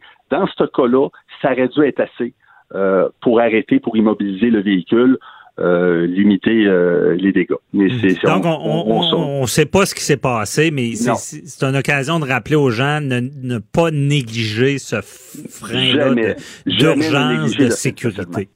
C'est OK. ça. On a, un, on a un cas typique, justement, de, de, de, de quelque chose qui aurait pu probablement sauver une vie s'il avait été actionné ou a été actionné qui ne fonctionnait pas, ça aurait pu sauver une vie à ce moment-là. C'est ça. Puis si je me trompe pas, Jacob, c'est que dès que le véhicule a de l'âge, ces câbles-là là, de frein d'urgence ont une forte tendance à rouiller et à, Oui, à oui. se coincer. C'est moins technologique que le, le freinage en- sur le véhicule. là. Oui, puis justement, on devrait porter plus attention aux freins à main à ce moment-là, parce qu'une voiture qui commence à avoir de l'âge, justement, des canalisations un peu plus rouillées, euh, des problèmes peut-être de, de, de, de freins usés, donc le frein de stationnement est encore bien plus euh, d'actualité que, que, que, que ça, Bon. C'est ça. Puis on n'est pas à l'abri d'une d'une urgence. Puis c'est vrai, effectivement, avec les véhicules automatiques, on s'en sert pas beaucoup. On se dit tout Non. le temps la transition bloque et on, on va négliger ça, mais on rappelle que c'est ça. L'urgence peut subvenir. Mais Jacob, je pense que ça t'est déjà arrivé de manquer de frein en essayant une voiture qui était réparée, là, mais Oui, pas, oui, pas oui. euh, euh, oui, dans mon jeune temps, je ne sais pas si on a du temps pour ça, mais rapidement, oui, euh, dans mes dans mes débuts de mécanicien, euh, euh, 17 ans à peu près, là, euh, j'avais un, un cousin justement là, qui avait une, une Econoline, j'étais dans mes débuts de mécanique, hein, fait que euh, j'étais euh, le meilleur au monde et puis il n'y avait rien à mon Mais je veux dire, des, des fois, on s'en est parlé en ronde, des fois, c'est ça, c'est que les gens réparent eux-mêmes leur véhicule et tu avais subi un peu le contre-coup de, de, comme on appelle, d'un- d'un taponneux, un jobber qui avait réparé lui-même ses freins. Exactement. J'avais re- remplacé justement un mètre cylindre et euh, il restait de l'air dans le système. Euh, donc, euh, c'est très important de, de- de s'assurer que toute l'air soit sorti du, du système de, de frein. Sinon, ça peut causer un problème euh, dangereux. Ben c'est ça, puis ça, c'est aussi, on, on s'en est parlé la semaine dernière, c'est que la mécanique a changé. Il faut être prudent pour ceux qui font leur mécanique eux-mêmes. Euh, c'est ça peut, puis là, encore là, on spécule pas de ce qui est arrivé de, de l'accident, mais on rappelle aux gens que faire sa mécanique soi-même, ça peut être dangereux parce que c'est quand même devenu technologique. Là. Effectivement, c'est que maintenant, avec les freins anti-blocage, l'antipatinage, on doit avoir tout ça à l'ordre. Ça prend des outils, ça prend des, appareils électroniques. Il y a des modules maintenant dans les, les, les ABS qu'on appelle les freins anti-blocage. Et puis ça, c'est important. Il y a des procédures de saigner un, un, saigner, on, parle d'enlever l'air du système hydraulique euh, de frein. Il y a des procédures. Si on les fait pas à ce moment-là, on se met en danger. Donc, euh, référez euh, à votre mécanicien. Ben, c'est ça. Puis faut, faut faire. Tu avais été victime de quelqu'un qui avait mal, qui avait mal fait, euh, qui avait fait ses affaires tout seul. Puis ça peut être dangereux. On le rappelle. Euh, autre nouvelle, euh, on, les garagistes sont témoins de la catastrophe des routes. C'est vrai ça que vraiment nos routes sont maganées puis ça cause des bris.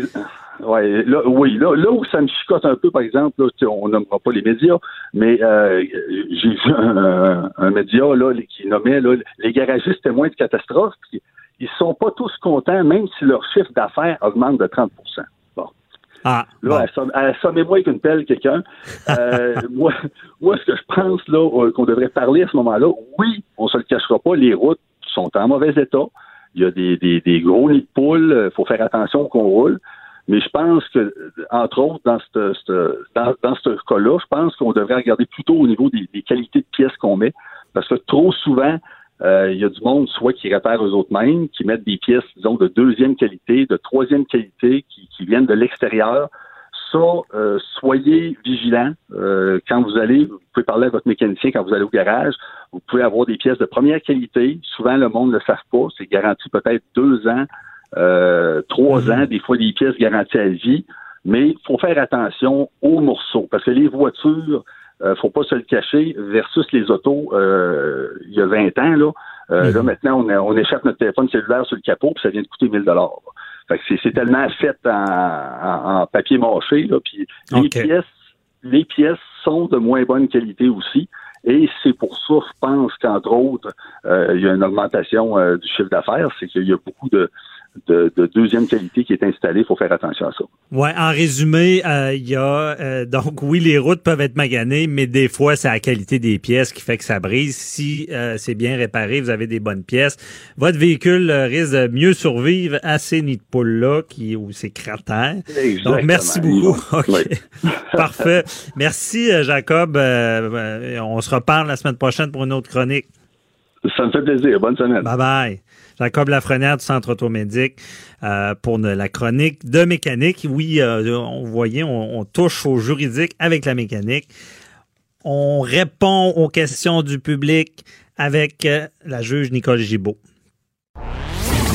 Toujours là pour donner le bon verdict. De 9 à 11. Avocat à la barre. Avec François-David Bernier. Cube Radio. Nicole est avec nous pour les questions du public. Rebonjour, Nicole. Rebonjour, François. Donc, euh, c'est le fun, on a des questions. Et les gens, c'est des questions, euh, justement, on n'a pas souvent la chance de demander à une juge de d'y répondre. Il y a souvent des mythes. Et euh, Joanie Henry, à la mise en production, est avec nous. Bonjour, Joanie. Bonjour. Donc, on a des questions. Oui, la première euh, traite sur l'impartialité des juges. Euh, c'est Valérie de Sherbrooke qui nous a écrit, qui nous a texté en fait au 187 Cube Radio. Elle demande comment un juge fait-il pour être impartial lorsqu'il est arrivé euh, quelque chose dans sa vie qui ressemble à la cause qu'il entend? OK. Donc, Nicole, tu comprends bien la question? Oui, oui, oui, très, très bien. Bien, premièrement, euh, c'est une excellente question parce que on est d'abord et avant tout l'autre côté de la toge là, des êtres humains. Donc, euh, oui, c'est vrai qu'il peut nous être arrivé quelque chose de personnel. Évidemment, si ça devient à ce point-là envahissant pour euh, qu'on soit capable de, de, rendre une décision impartiale, c'est-à-dire éclairée, là, puis de, de mettre de côté tout ça, on est mieux de le dénoncer et on serait même mieux de ne pas siéger à ce moment-là. Mais, euh, mhm. tu sais, euh, comme le droit, c'est tous les jours de sa vie, ben ça se peut que oui, à un moment donné, on soit fait euh, voler une petite affaire ou etc. On n'est pas pour refuser d'entendre tous les dossiers de vol le restant de notre jour, nos jours. Mhm. Alors, ça dépend. Quand c'est vraiment, vraiment trop sensible comme situation, puis qu'on se sent très peu à l'aise, je pense qu'on a un devoir de, de, de ne pas entendre cette cause-là. Par contre, euh, si on est en mesure de le faire, c'est parce qu'on a pris une décision éclairée. OK. en d'autres mots, là, c'est ça. On, on c'est des humains. On va vivre des choses. Bon, on donne l'exemple, ben, comme, comme tu disais, l'exemple du vol. Et euh, si c'est pas grave, si c'est grave, on, le juge devrait aviser et se retirer, c'est ça? Oui, c'est-à-dire que je vais donner l'exemple extrême. Tu sais, si on est grands-parents puis on, on, on, est dans un dossier genre euh, à la ce qui est arrivé aux, aux enfants de Turcotte, etc. Je suis pas certain que le juge ou la juge va être en mesure. Moi, je me souviens quand c'est arrivé, j'avais des petits des petits enfants puis c'est, j'aurais pas pu entendre le lendemain. Peut-être, peut-être qu'il y en a qui sont en mesure de le faire, euh, et peut-être qu'avec du recul, parce que je suis certain que ceux qui l'ont entendu avaient peut-être des petits-enfants aussi, mais ça, ça dépend. Là. Euh, mais moi, je vous dirais qu'après ma barre, normalement, il faut que ça soit extrêmement personnel. Il faut que ça mm toucher la personne, vraiment, vraiment très, très, très personnel. Parce que des drames, il y en arrive partout. Même, c'est pas sûr que mon exemple de Turcotte est bon, parce que finalement, euh, tous les juges et où euh, ont, quelque chose qui est arrivé dans leur vie ou ont été des grands-parents ou, ou bon. Mais il faut vraiment que ça soit très, très, très personnel. Alors, c'est une question, une question de, de, de, de jugement. Mais pour faire bien comprendre aux auditeurs, vous avez ce vous faites donner des causes par le juge en chef, dans le fond? C'est ça? Oui. Oui, oui, oui. On se fait assigner des dossiers, puis souvent, on a des gens qu'on connaît, euh, puis là, évidemment, euh, il faut s'enlever. On mhm. s'entend pas. Mais vous avez, si vous sentez que par quelque raison que ce soit, votre impartialité euh, va être touchée, Là, vous avez ce, pouvoir-là de dire au juge en chef, écoute, ici, je suis pas à l'aise à cause de tel tel événement. Oui, mais il faut le justifier là, parce qu'on peut être euh, ne pas à l'aise euh, de façon très régulière, là, puis ça serait ouais, un peu faut pas y aller selon nos humeurs. Là. Non, non, non, non. Et puis il y en a qui sont plus frileux que d'autres. Mais au début, début, début, en 91, c'était épouvantable. J'étais assez frileuse parce que j'avais pratiqué. Puis là, je, connaissais tout de, de, de, différentes choses dans la région, etc. Je me disais, oh mon Dieu, je peux pas tuer. Mais mon conjoint est avocat, puis tout ça, tu sais. C'est, c'est, mhm. Des fois, c'est trop, mais on s'habitue, là. Tu sais, euh, il y a un ajustement énorme à faire quand on part de, d'être avocat à devenir juge. C'est, c'est, clair qu'on a un grand, grand ajustement à faire.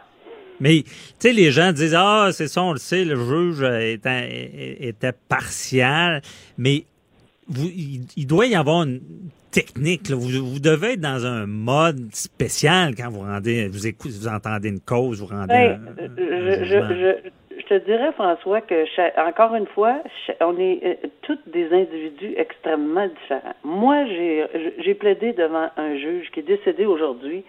Moi, c'était épouvantable. J'essayais par tous les moyens de voir si un sourcil bougeait, s'il clignait des yeux, si s'il levait le. J'étais pas capable. J'étais pas capable de détecter rien. Et moi, on m'a dit que c'était totalement le contraire. Je me demande pourquoi. Mais je me, c'est totalement le contraire. Euh, ça paraît d'en face. Ben, ça me paraissait dans le visage. J'avais les sourcils qui me. Puis je m'en cache pas, là. Je, suis quelqu'un qui était comme ça. J'avais des réactions. Ça veut pas dire que je changeais pas d'idée parce qu'il y a des affaires qui me qui m'envoyaient d'un côté, puis je disais, hum, ça n'a pas de bon sens. Puis tout de suite après avoir entendu un autre argument, ben j'étais en mesure de revenir et de dire ben voyons donc, ça a plein de bon sens. Alors, mais c'est pas c'est pas parce que j'allais d'un côté comme de l'autre que j'étais pas en mesure, à mon humble avis, là, toujours là, de rendre une décision, mais j'avais beaucoup de difficultés. Les sourcils me levaient, j'enlevais mes lunettes, je déposais ma plume. Euh, bon, il y, y, a toutes sortes de signes, puis apparemment qu'on me connaissait un peu, là, fait que mais, mais, mhm. mais, mais, mais c'est ça, mais ça veut pas dire non plus que ça va être la décision au final qu'on va rendre. Mais des fois, ça, ça, ça c'est ça. Il y en a qui sont totalement impassibles, bouge pas, pas, pas un mot, pas un son, ben pas une question. Mais écoute, chaque cas. Ben, je, peux, je peux le dire de ma propre expérience d'avoir plaidé devant des juges. Et des fois, on, on sort du procès. Yeah, le juge m'a compris. Ah oui, il m'a fait un clin d'œil, un sourire. Il était content. Puis c'est sûr que je gagne. On perd. on, l'a mal lu, là. Et là, des fois, à l'inverse, il nous ramasse, il nous pose des questions. Coudon, il m'aime pas. Puis là, on sort, on gagne. on sait jamais. Là. Alors c'est vraiment, c'est vraiment. Je peux pas dire que moi j'étais le poker face là, c'est pas vrai. Mais ça veut pas dire que c'est c'est pas la, le, c'est pas la réaction qui faisait le jugement. C'est beaucoup plus. Le, moi je dis toujours que c'est important quand c'était crucial comme décision de d'un mhm. peu se retirer. Le délibéré c'est pas jamais mauvais. Ben oui, un peu de recul. Mais c'est ça, tu sais, mais, mais un peu de recul. D'accord. Bon, c'est bon, ça répond bien à notre première question. Joanie, est-ce qu'on a d'autres questions? Oui, deuxième question reçue sur notre page Facebook, c'est Denis de Québec. Il demande comment un juge fait-il pour bien dormir en donnant une peine bonbon à quelqu'un ou encore en donnant une peine trop sévère? bon, Nicole, est-ce qu'on dort bien quand on est juge? Mais regarde, euh, premièrement, non, on dort pas bien quand on est juge tout le temps, mais pas pour les motifs invoqués là nécessairement. juste, c'est une bonne question parce que je, une excellente question. Pourquoi? Parce que combien de fois on l'entend dans les médias, puis combien de fois on entend ce terme peine bonbon. Mais moi, je peux vous dire, je peux vous dire et peux vous confirmer et vous affirmer qu'il y a des fois qu'on rend une décision, c'est sûr qu'on pense pas qu'elle est bonbon, là. Parce qu'on est allé dans une directive, dans, dans, des paramètres, probablement avec une fourchette qu'on connaît pour avoir utilisé, euh, lu la jurisprudence canadienne, on pas aux États-Unis, là, canadienne, qu'on a une certaine fourchette, puis que ça paraît tellement clément, etc. Des fois, oui, je me grattais la tête, puis je me disais, my God, ça se peut pas, mais avec tous les facteurs atténuants, peut-être que si je vais là, bon, qu'est-ce qui peut risquer d'arriver? Pas parce que la Cour d'appel nous énerve, mais pensez-y deux fois, là. Si on fait, on, n'allait pas dans la fourchette, puis on décide, de, lui, je le clenche, lui ou elle, je le clenche, là, parce que ça n'a pas de bon sens, et qu'on recommence en appel. Les familles des victimes, ben, moi, j'y pensais. Il faut tout recommencer. Fait que, où on peut aller? Mais je peux vous confirmer que quand on la rend, la décision, on n'a pas dans la tête qu'elle est bonbon. Elle peut sembler bonbon, puis je pense que des fois, c'est comme une évidence. Par contre, il y a des gens qui sont, il y a des juges. Je l'ai dit d'emblée tantôt, on est des humains. Alors, il y en a qui réagissent pas de la même façon. Puis je vais vous donner un exemple flagrant. La possession simple de marijuana, ça peut pas être plus d'actualité, là. Possession simple de marijuana. Maintenant, c'est légalisé. Ben, à l'époque, moi, quand j'ai commencé en 91, là, à siéger, c'était pas légalisé. Moi, j'avais des collègues partout au Québec qui envoyaient des gens en prison pour un joint. Moi, j'étais pas de cette vague-là. Ça veut pas dire que je leur donnais un, un, un passe-égo, là, d'obtenir 200 pièces là, comme au Monopoly. Mais j'essayais d'envoyer un message sans toutefois pénaliser pour le restant de leur jour un, jeune homme de 18-19. Il y en a donc c'était non. Ils vont l'apprendre, puis ils vont l'apprendre dur la première fois. Euh, est-ce que oui, il y a des décisions qui se faisaient renverser en appel, mais pas toujours. Pourquoi? Parce que c'est vraiment discrétionnaire. Et, et ces décisions-là, ben, il faut vraiment, vraiment qu'ils soient tout croche puis tordus. Donc, ça se peut qu'il y ait un gars qui se retrouve en prison deux semaines, trois semaines, un mois, deux mois, puis l'autre qui a eu peut-être une, une, une absolution. Et, et, et, moi, je faisais souvent faire des dons, surtout à des dons à des, des, des centres en soins palliatifs euh, mhm. pour les gens qui, qui, qui, qui, mouraient, etc. Puis j'allais, je demandais aux gens d'aller le faire eux-mêmes, d'aller voir ce centre-là, d'aller le déposer pour revenir avec le reçu. Fait qu'il y a différentes façons. Mais c'est sûr qu'il y en a qui tu, des bonbons. tu voulais que la leçon soit donnée, mais pas nécessairement toujours avec de l'emprisonnement. non, non, non, non. C'est un exemple.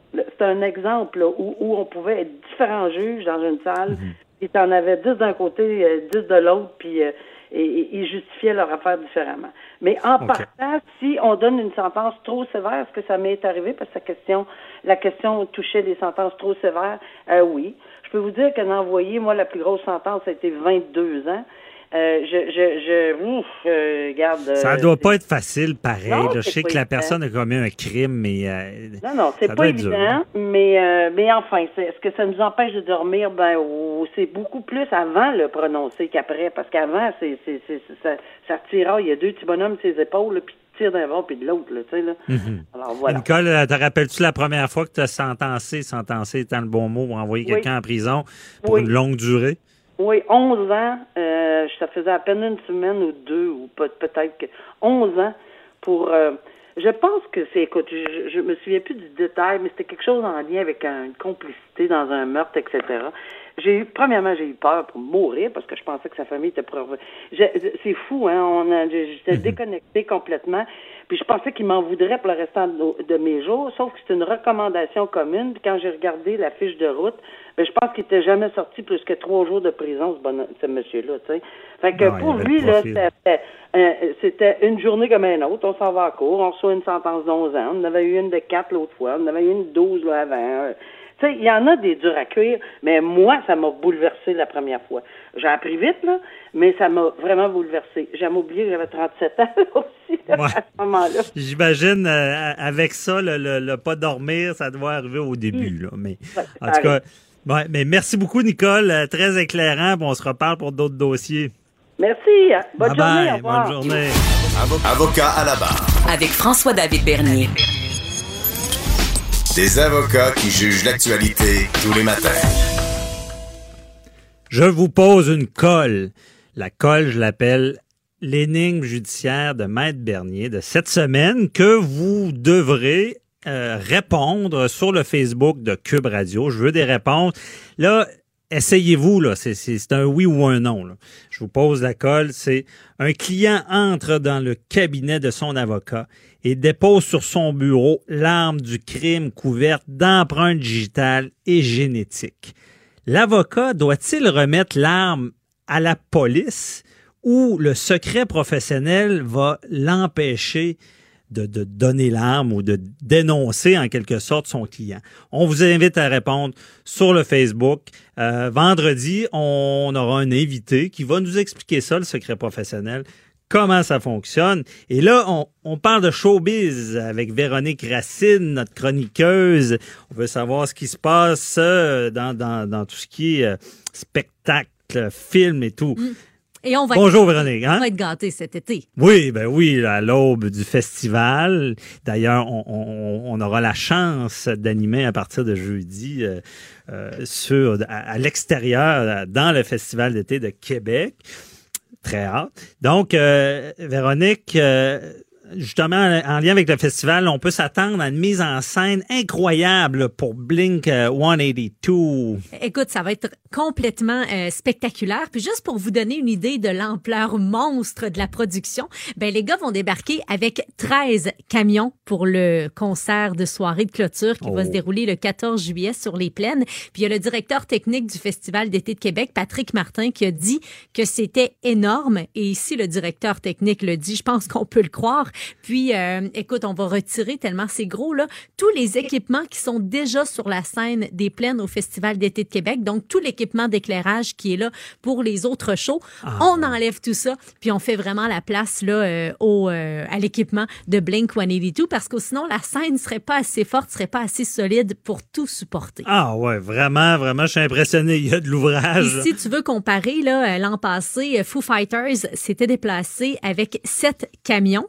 Euh. Puis dans la liste des artistes aussi qui vont donner euh, pas mal d'ouvrages là, cette année aux employés du Festival d'été de Québec, je pense qu'on s'en doute parce que, bon, ils sont reconnus pour avoir des spectacles d'une ampleur incroyable. Slipknot qui va avoir besoin de sept ou huit semi-remorques. OK, semi-remorque. Là. Ça en fait Et là, on est à 13 camions, on était à 7, donc ça double. Bon, à suivre, ça, ça va être bon. Comme on je dit. sais pas si t'attends qu'on parle là, des autres aspects pour euh, les autres spectacles, parce Oui. que là, l'édition 2019 du Festival d'été de Québec va être aussi celle qui va amener le plus de pyrotechnie sur les plaines. On va vraiment en avoir euh, plein la vue. Il y a sept têtes d'affiche cette année qui ont demandé la permission d'avoir des feux d'artifice. Bon, Ah ouais. on compte Blink, qu'on vient de Mhm. nommer, euh, Slipknot aussi, et Imagine Dragons qui vont avoir recours à de la pyrotechnie. Puis par les années passées, c'était environ deux ou trois artistes là, qui avaient des feux d'artifice euh, durant leur spectacle. Yes, Imagine Dragon, moi j'adore. Ah ouais, ça fait partie de- ouais. des shows à voir Oh, oui, c'est les shows à voir, puis tant mieux, ben, ça, ça met de l'ambiance. Donc, OK, t'as un petit côté indie rock. toi. ouais, oh, et ça, ça c'est ça que je manquerai pas.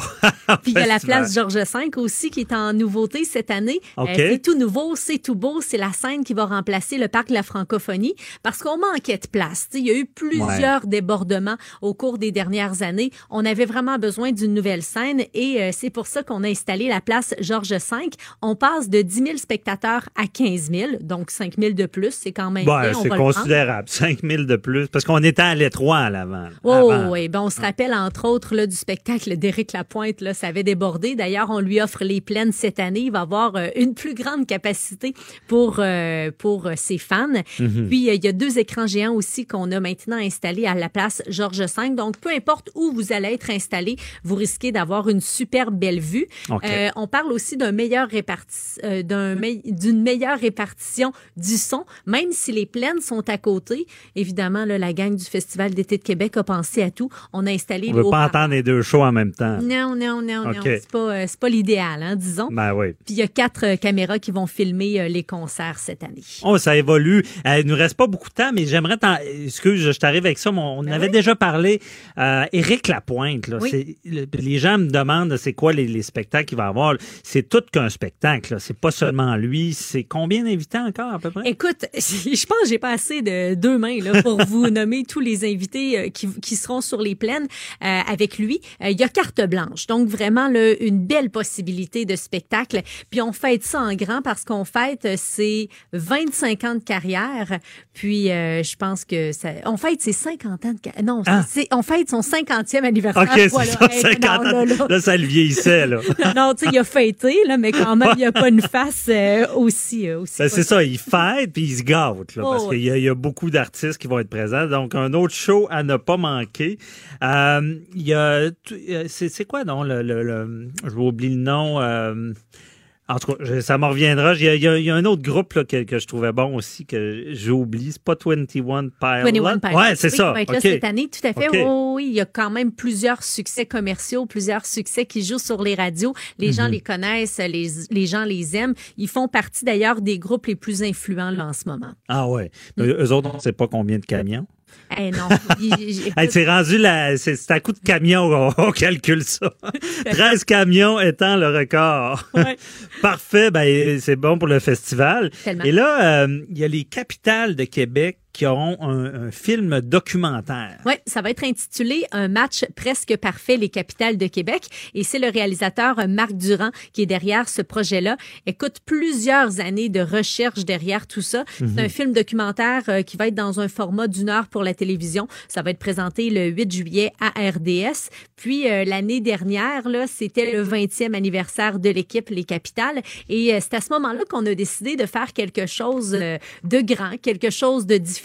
Et pourquoi pas un film documentaire? L'idée est venue de là. Puis en tout, là, c'est 20 jours de tournage qui ont eu lieu pour euh, ce documentaire. 20 jours, OK, ça sera intéressant. Nos capitales euh, à Québec, en savoir un peu plus sur eux. Mm. Euh, Est-ce qu'ils sont toutes les, il y a des matchs cet été? Je sais même oui, pas. Le, oui, oui, OK. puis c'est déjà commencé. Je sais qu'il y a des 5 à 7 aussi avec un groupe cubain Ah. qui met vraiment le party là, sur la terrasse tout l'été. là. Ah, C'est vraiment wow. à surveiller. Des belles journées, un petit hot dog hein, pour Ben oui. sur, euh, Mais sur parce la qu'à de Québec, au Québec, me semble le baseball, ben, y a- il y a- on n'a plus les expos. Me semble des fois on néglige un peu le baseball. Fait qu'on invite les gens, c'est une belle activité certainement d'aller assister au, au baseball là, des capitales. Et euh, un film, euh, un film connu euh, des enfants. On pensait, je vous laisse deviner, deviner les auditeurs de quel film on parle. On pensait que c'était fini au troisième. Ouais. Et là, c'est le quatrième Toy Story euh, qui, cons- qui conserve sa première place au, au box-office nord-américain. Et non qu'à se tenir ceux qui disaient que les suites ne fonctionnent pas. Toy Ouais, Story ça. 4, qui conserve sa première place au box-office nord-américain. On parle de 59,7 millions de dollars au cours du week-end. Euh, c'est un film de Pixar Disney, là, combinaison qui est une valeur sûre. Mhm. Euh, en tout, c'est 238,7 millions de dollars depuis la sortie il y a 10 jours. Donc, c'est vraiment gros là, pour le film de Toy Story. Puis la deuxième marche du podium, c'est pour le film d'horreur euh, Annabelle, la maison du mal. Oh, Annabelle, ça c'était peurant. C'est- C'est c'est un peu style Chucky, ça? ou, Oh, hein? c'est une poupée maléfique, là, genre que je dormirai pas de la nuit. là. Ben non, je c'est ça. ça aux autres. Au cinéma, je sais pas, je suis jamais allé voir un film d'horreur au cinéma, mais euh, on, on doit presque sortir en choc post-traumatique. On est imprégné de l'image. En même temps, je suis contente de pas me retrouver seule dans une salle. Ouais. Je suis presque contente d'être entourée de gens quand je vais voir un film d'horreur. C'est vrai qu'à la maison, là, on se met à avoir peur des petits coins. Là. Ouais, après un bon film d'horreur. Des bruits suspects. Des bruits suspects. Chose qu'on n'aurait pas pensé à, à- à s'imaginer avant qu'on voit le film. C'est très rigolo. Euh, mais le lendemain, euh, habituellement, c'est parti. On vous Euh, le souhaite.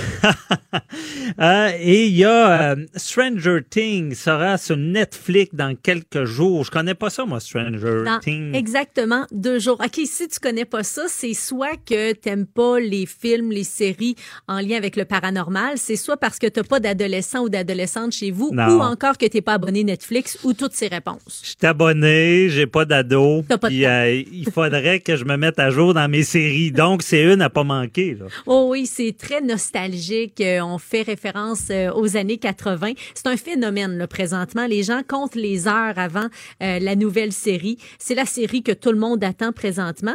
Puis juste pour te donner une idée, là, euh, le premier épisode, c'est sûr que Netflix partage pas ses codes d'écoute, mais on dit que il y a des rumeurs par rapport aux codes d'écoute. Euh, le premier épisode de la deuxième saison qui aurait été vu par 16 millions d'abonnés, c'est 5 millions qui auraient complètement dévoré euh, cette saison-là, donc la deuxième dès le premier week-end. Ça en OK, fait, là, le premier week-end. Oh, oui. OK, C'est complètement fou, là. C'est une soirée, une série nostalgie qui nous ramène dans les années 80. Puis, euh, ce que je trouve agréable aussi, c'est que les adolescents qui regardent cette série-là, ça leur permet de découvrir la musique des années 80. Donc, The Police, Cindy Ah. Lauper, Scorpions, Peter Gabriel, qui font partie de la trame sonore euh, de Stranger Things. OK, donc des classiques. euh, nos ados, la, la musique, ça perdra pas. Non. Et euh, sur Netflix, est-ce qu'il y a d'autres séries là, que tu recommandes à regarder? Ben, il y a Black Mirror qui est disponible quand même là, depuis quelques jours, quelques semaines. C'est la cinquième saison. C'est trois nouvelles histoires qui sont au cœur de l'univers futuriste. Un univers qui euh, se déroule, qui se termine souvent pas très bien, mais bon, euh, Black Mirror, c'est euh, c'est c'est nouveau. C'est euh, OK. ben nouveau. En fait, c'est la, la cinquième saison, mais ce que je veux dire, c'est que c'est une nouvelle façon de faire pour une série. Puis il y a Miley Cyrus, Cyrus que vous pourrez voir parmi les, les vedettes. OK. Puis Black Mirror encore, là, bon, je, je connais pas assez ça. C'est quoi un peu? Euh, technologie, euh, technologie qui va très loin, je te dirais, science avancée, euh, des gens dépendants euh, au téléphone cellulaire, dépendants à la technologie, euh, des petits robots qui prennent la place de l'humain. Donc, euh, tu vas Mhm. être servi si c'est ton genre. là. Ah ouais, ok, ben c'est ça. Si j'ai rien à faire, j'ai beaucoup. Parce que les séries, ça, ça fait partie, il y en a de toutes sortes. Ça fait partie de notre quotidien maintenant. Euh, donc, on, on suivra ça cet été. Puis on se reparle, Véronique, pour d'autres euh, chroniques. On vous dira ce qui se passe euh, à Québec, à Montréal, dans le showbiz. Merci beaucoup euh, pour euh, ces, informations-là. Bonne journée. Belle journée. Bye bye. Donc, c'est tout pour l'émission cette semaine. Euh, on vous rappelle encore une fois que c'est important de nous écrire, de nous poser des questions. Vous n'êtes pas obligé d'attendre nos sujets.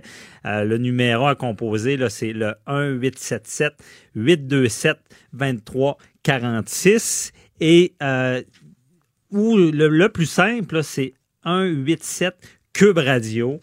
Encore plus simple, allez sur le Facebook, euh, écrivez-nous. Cube Radio.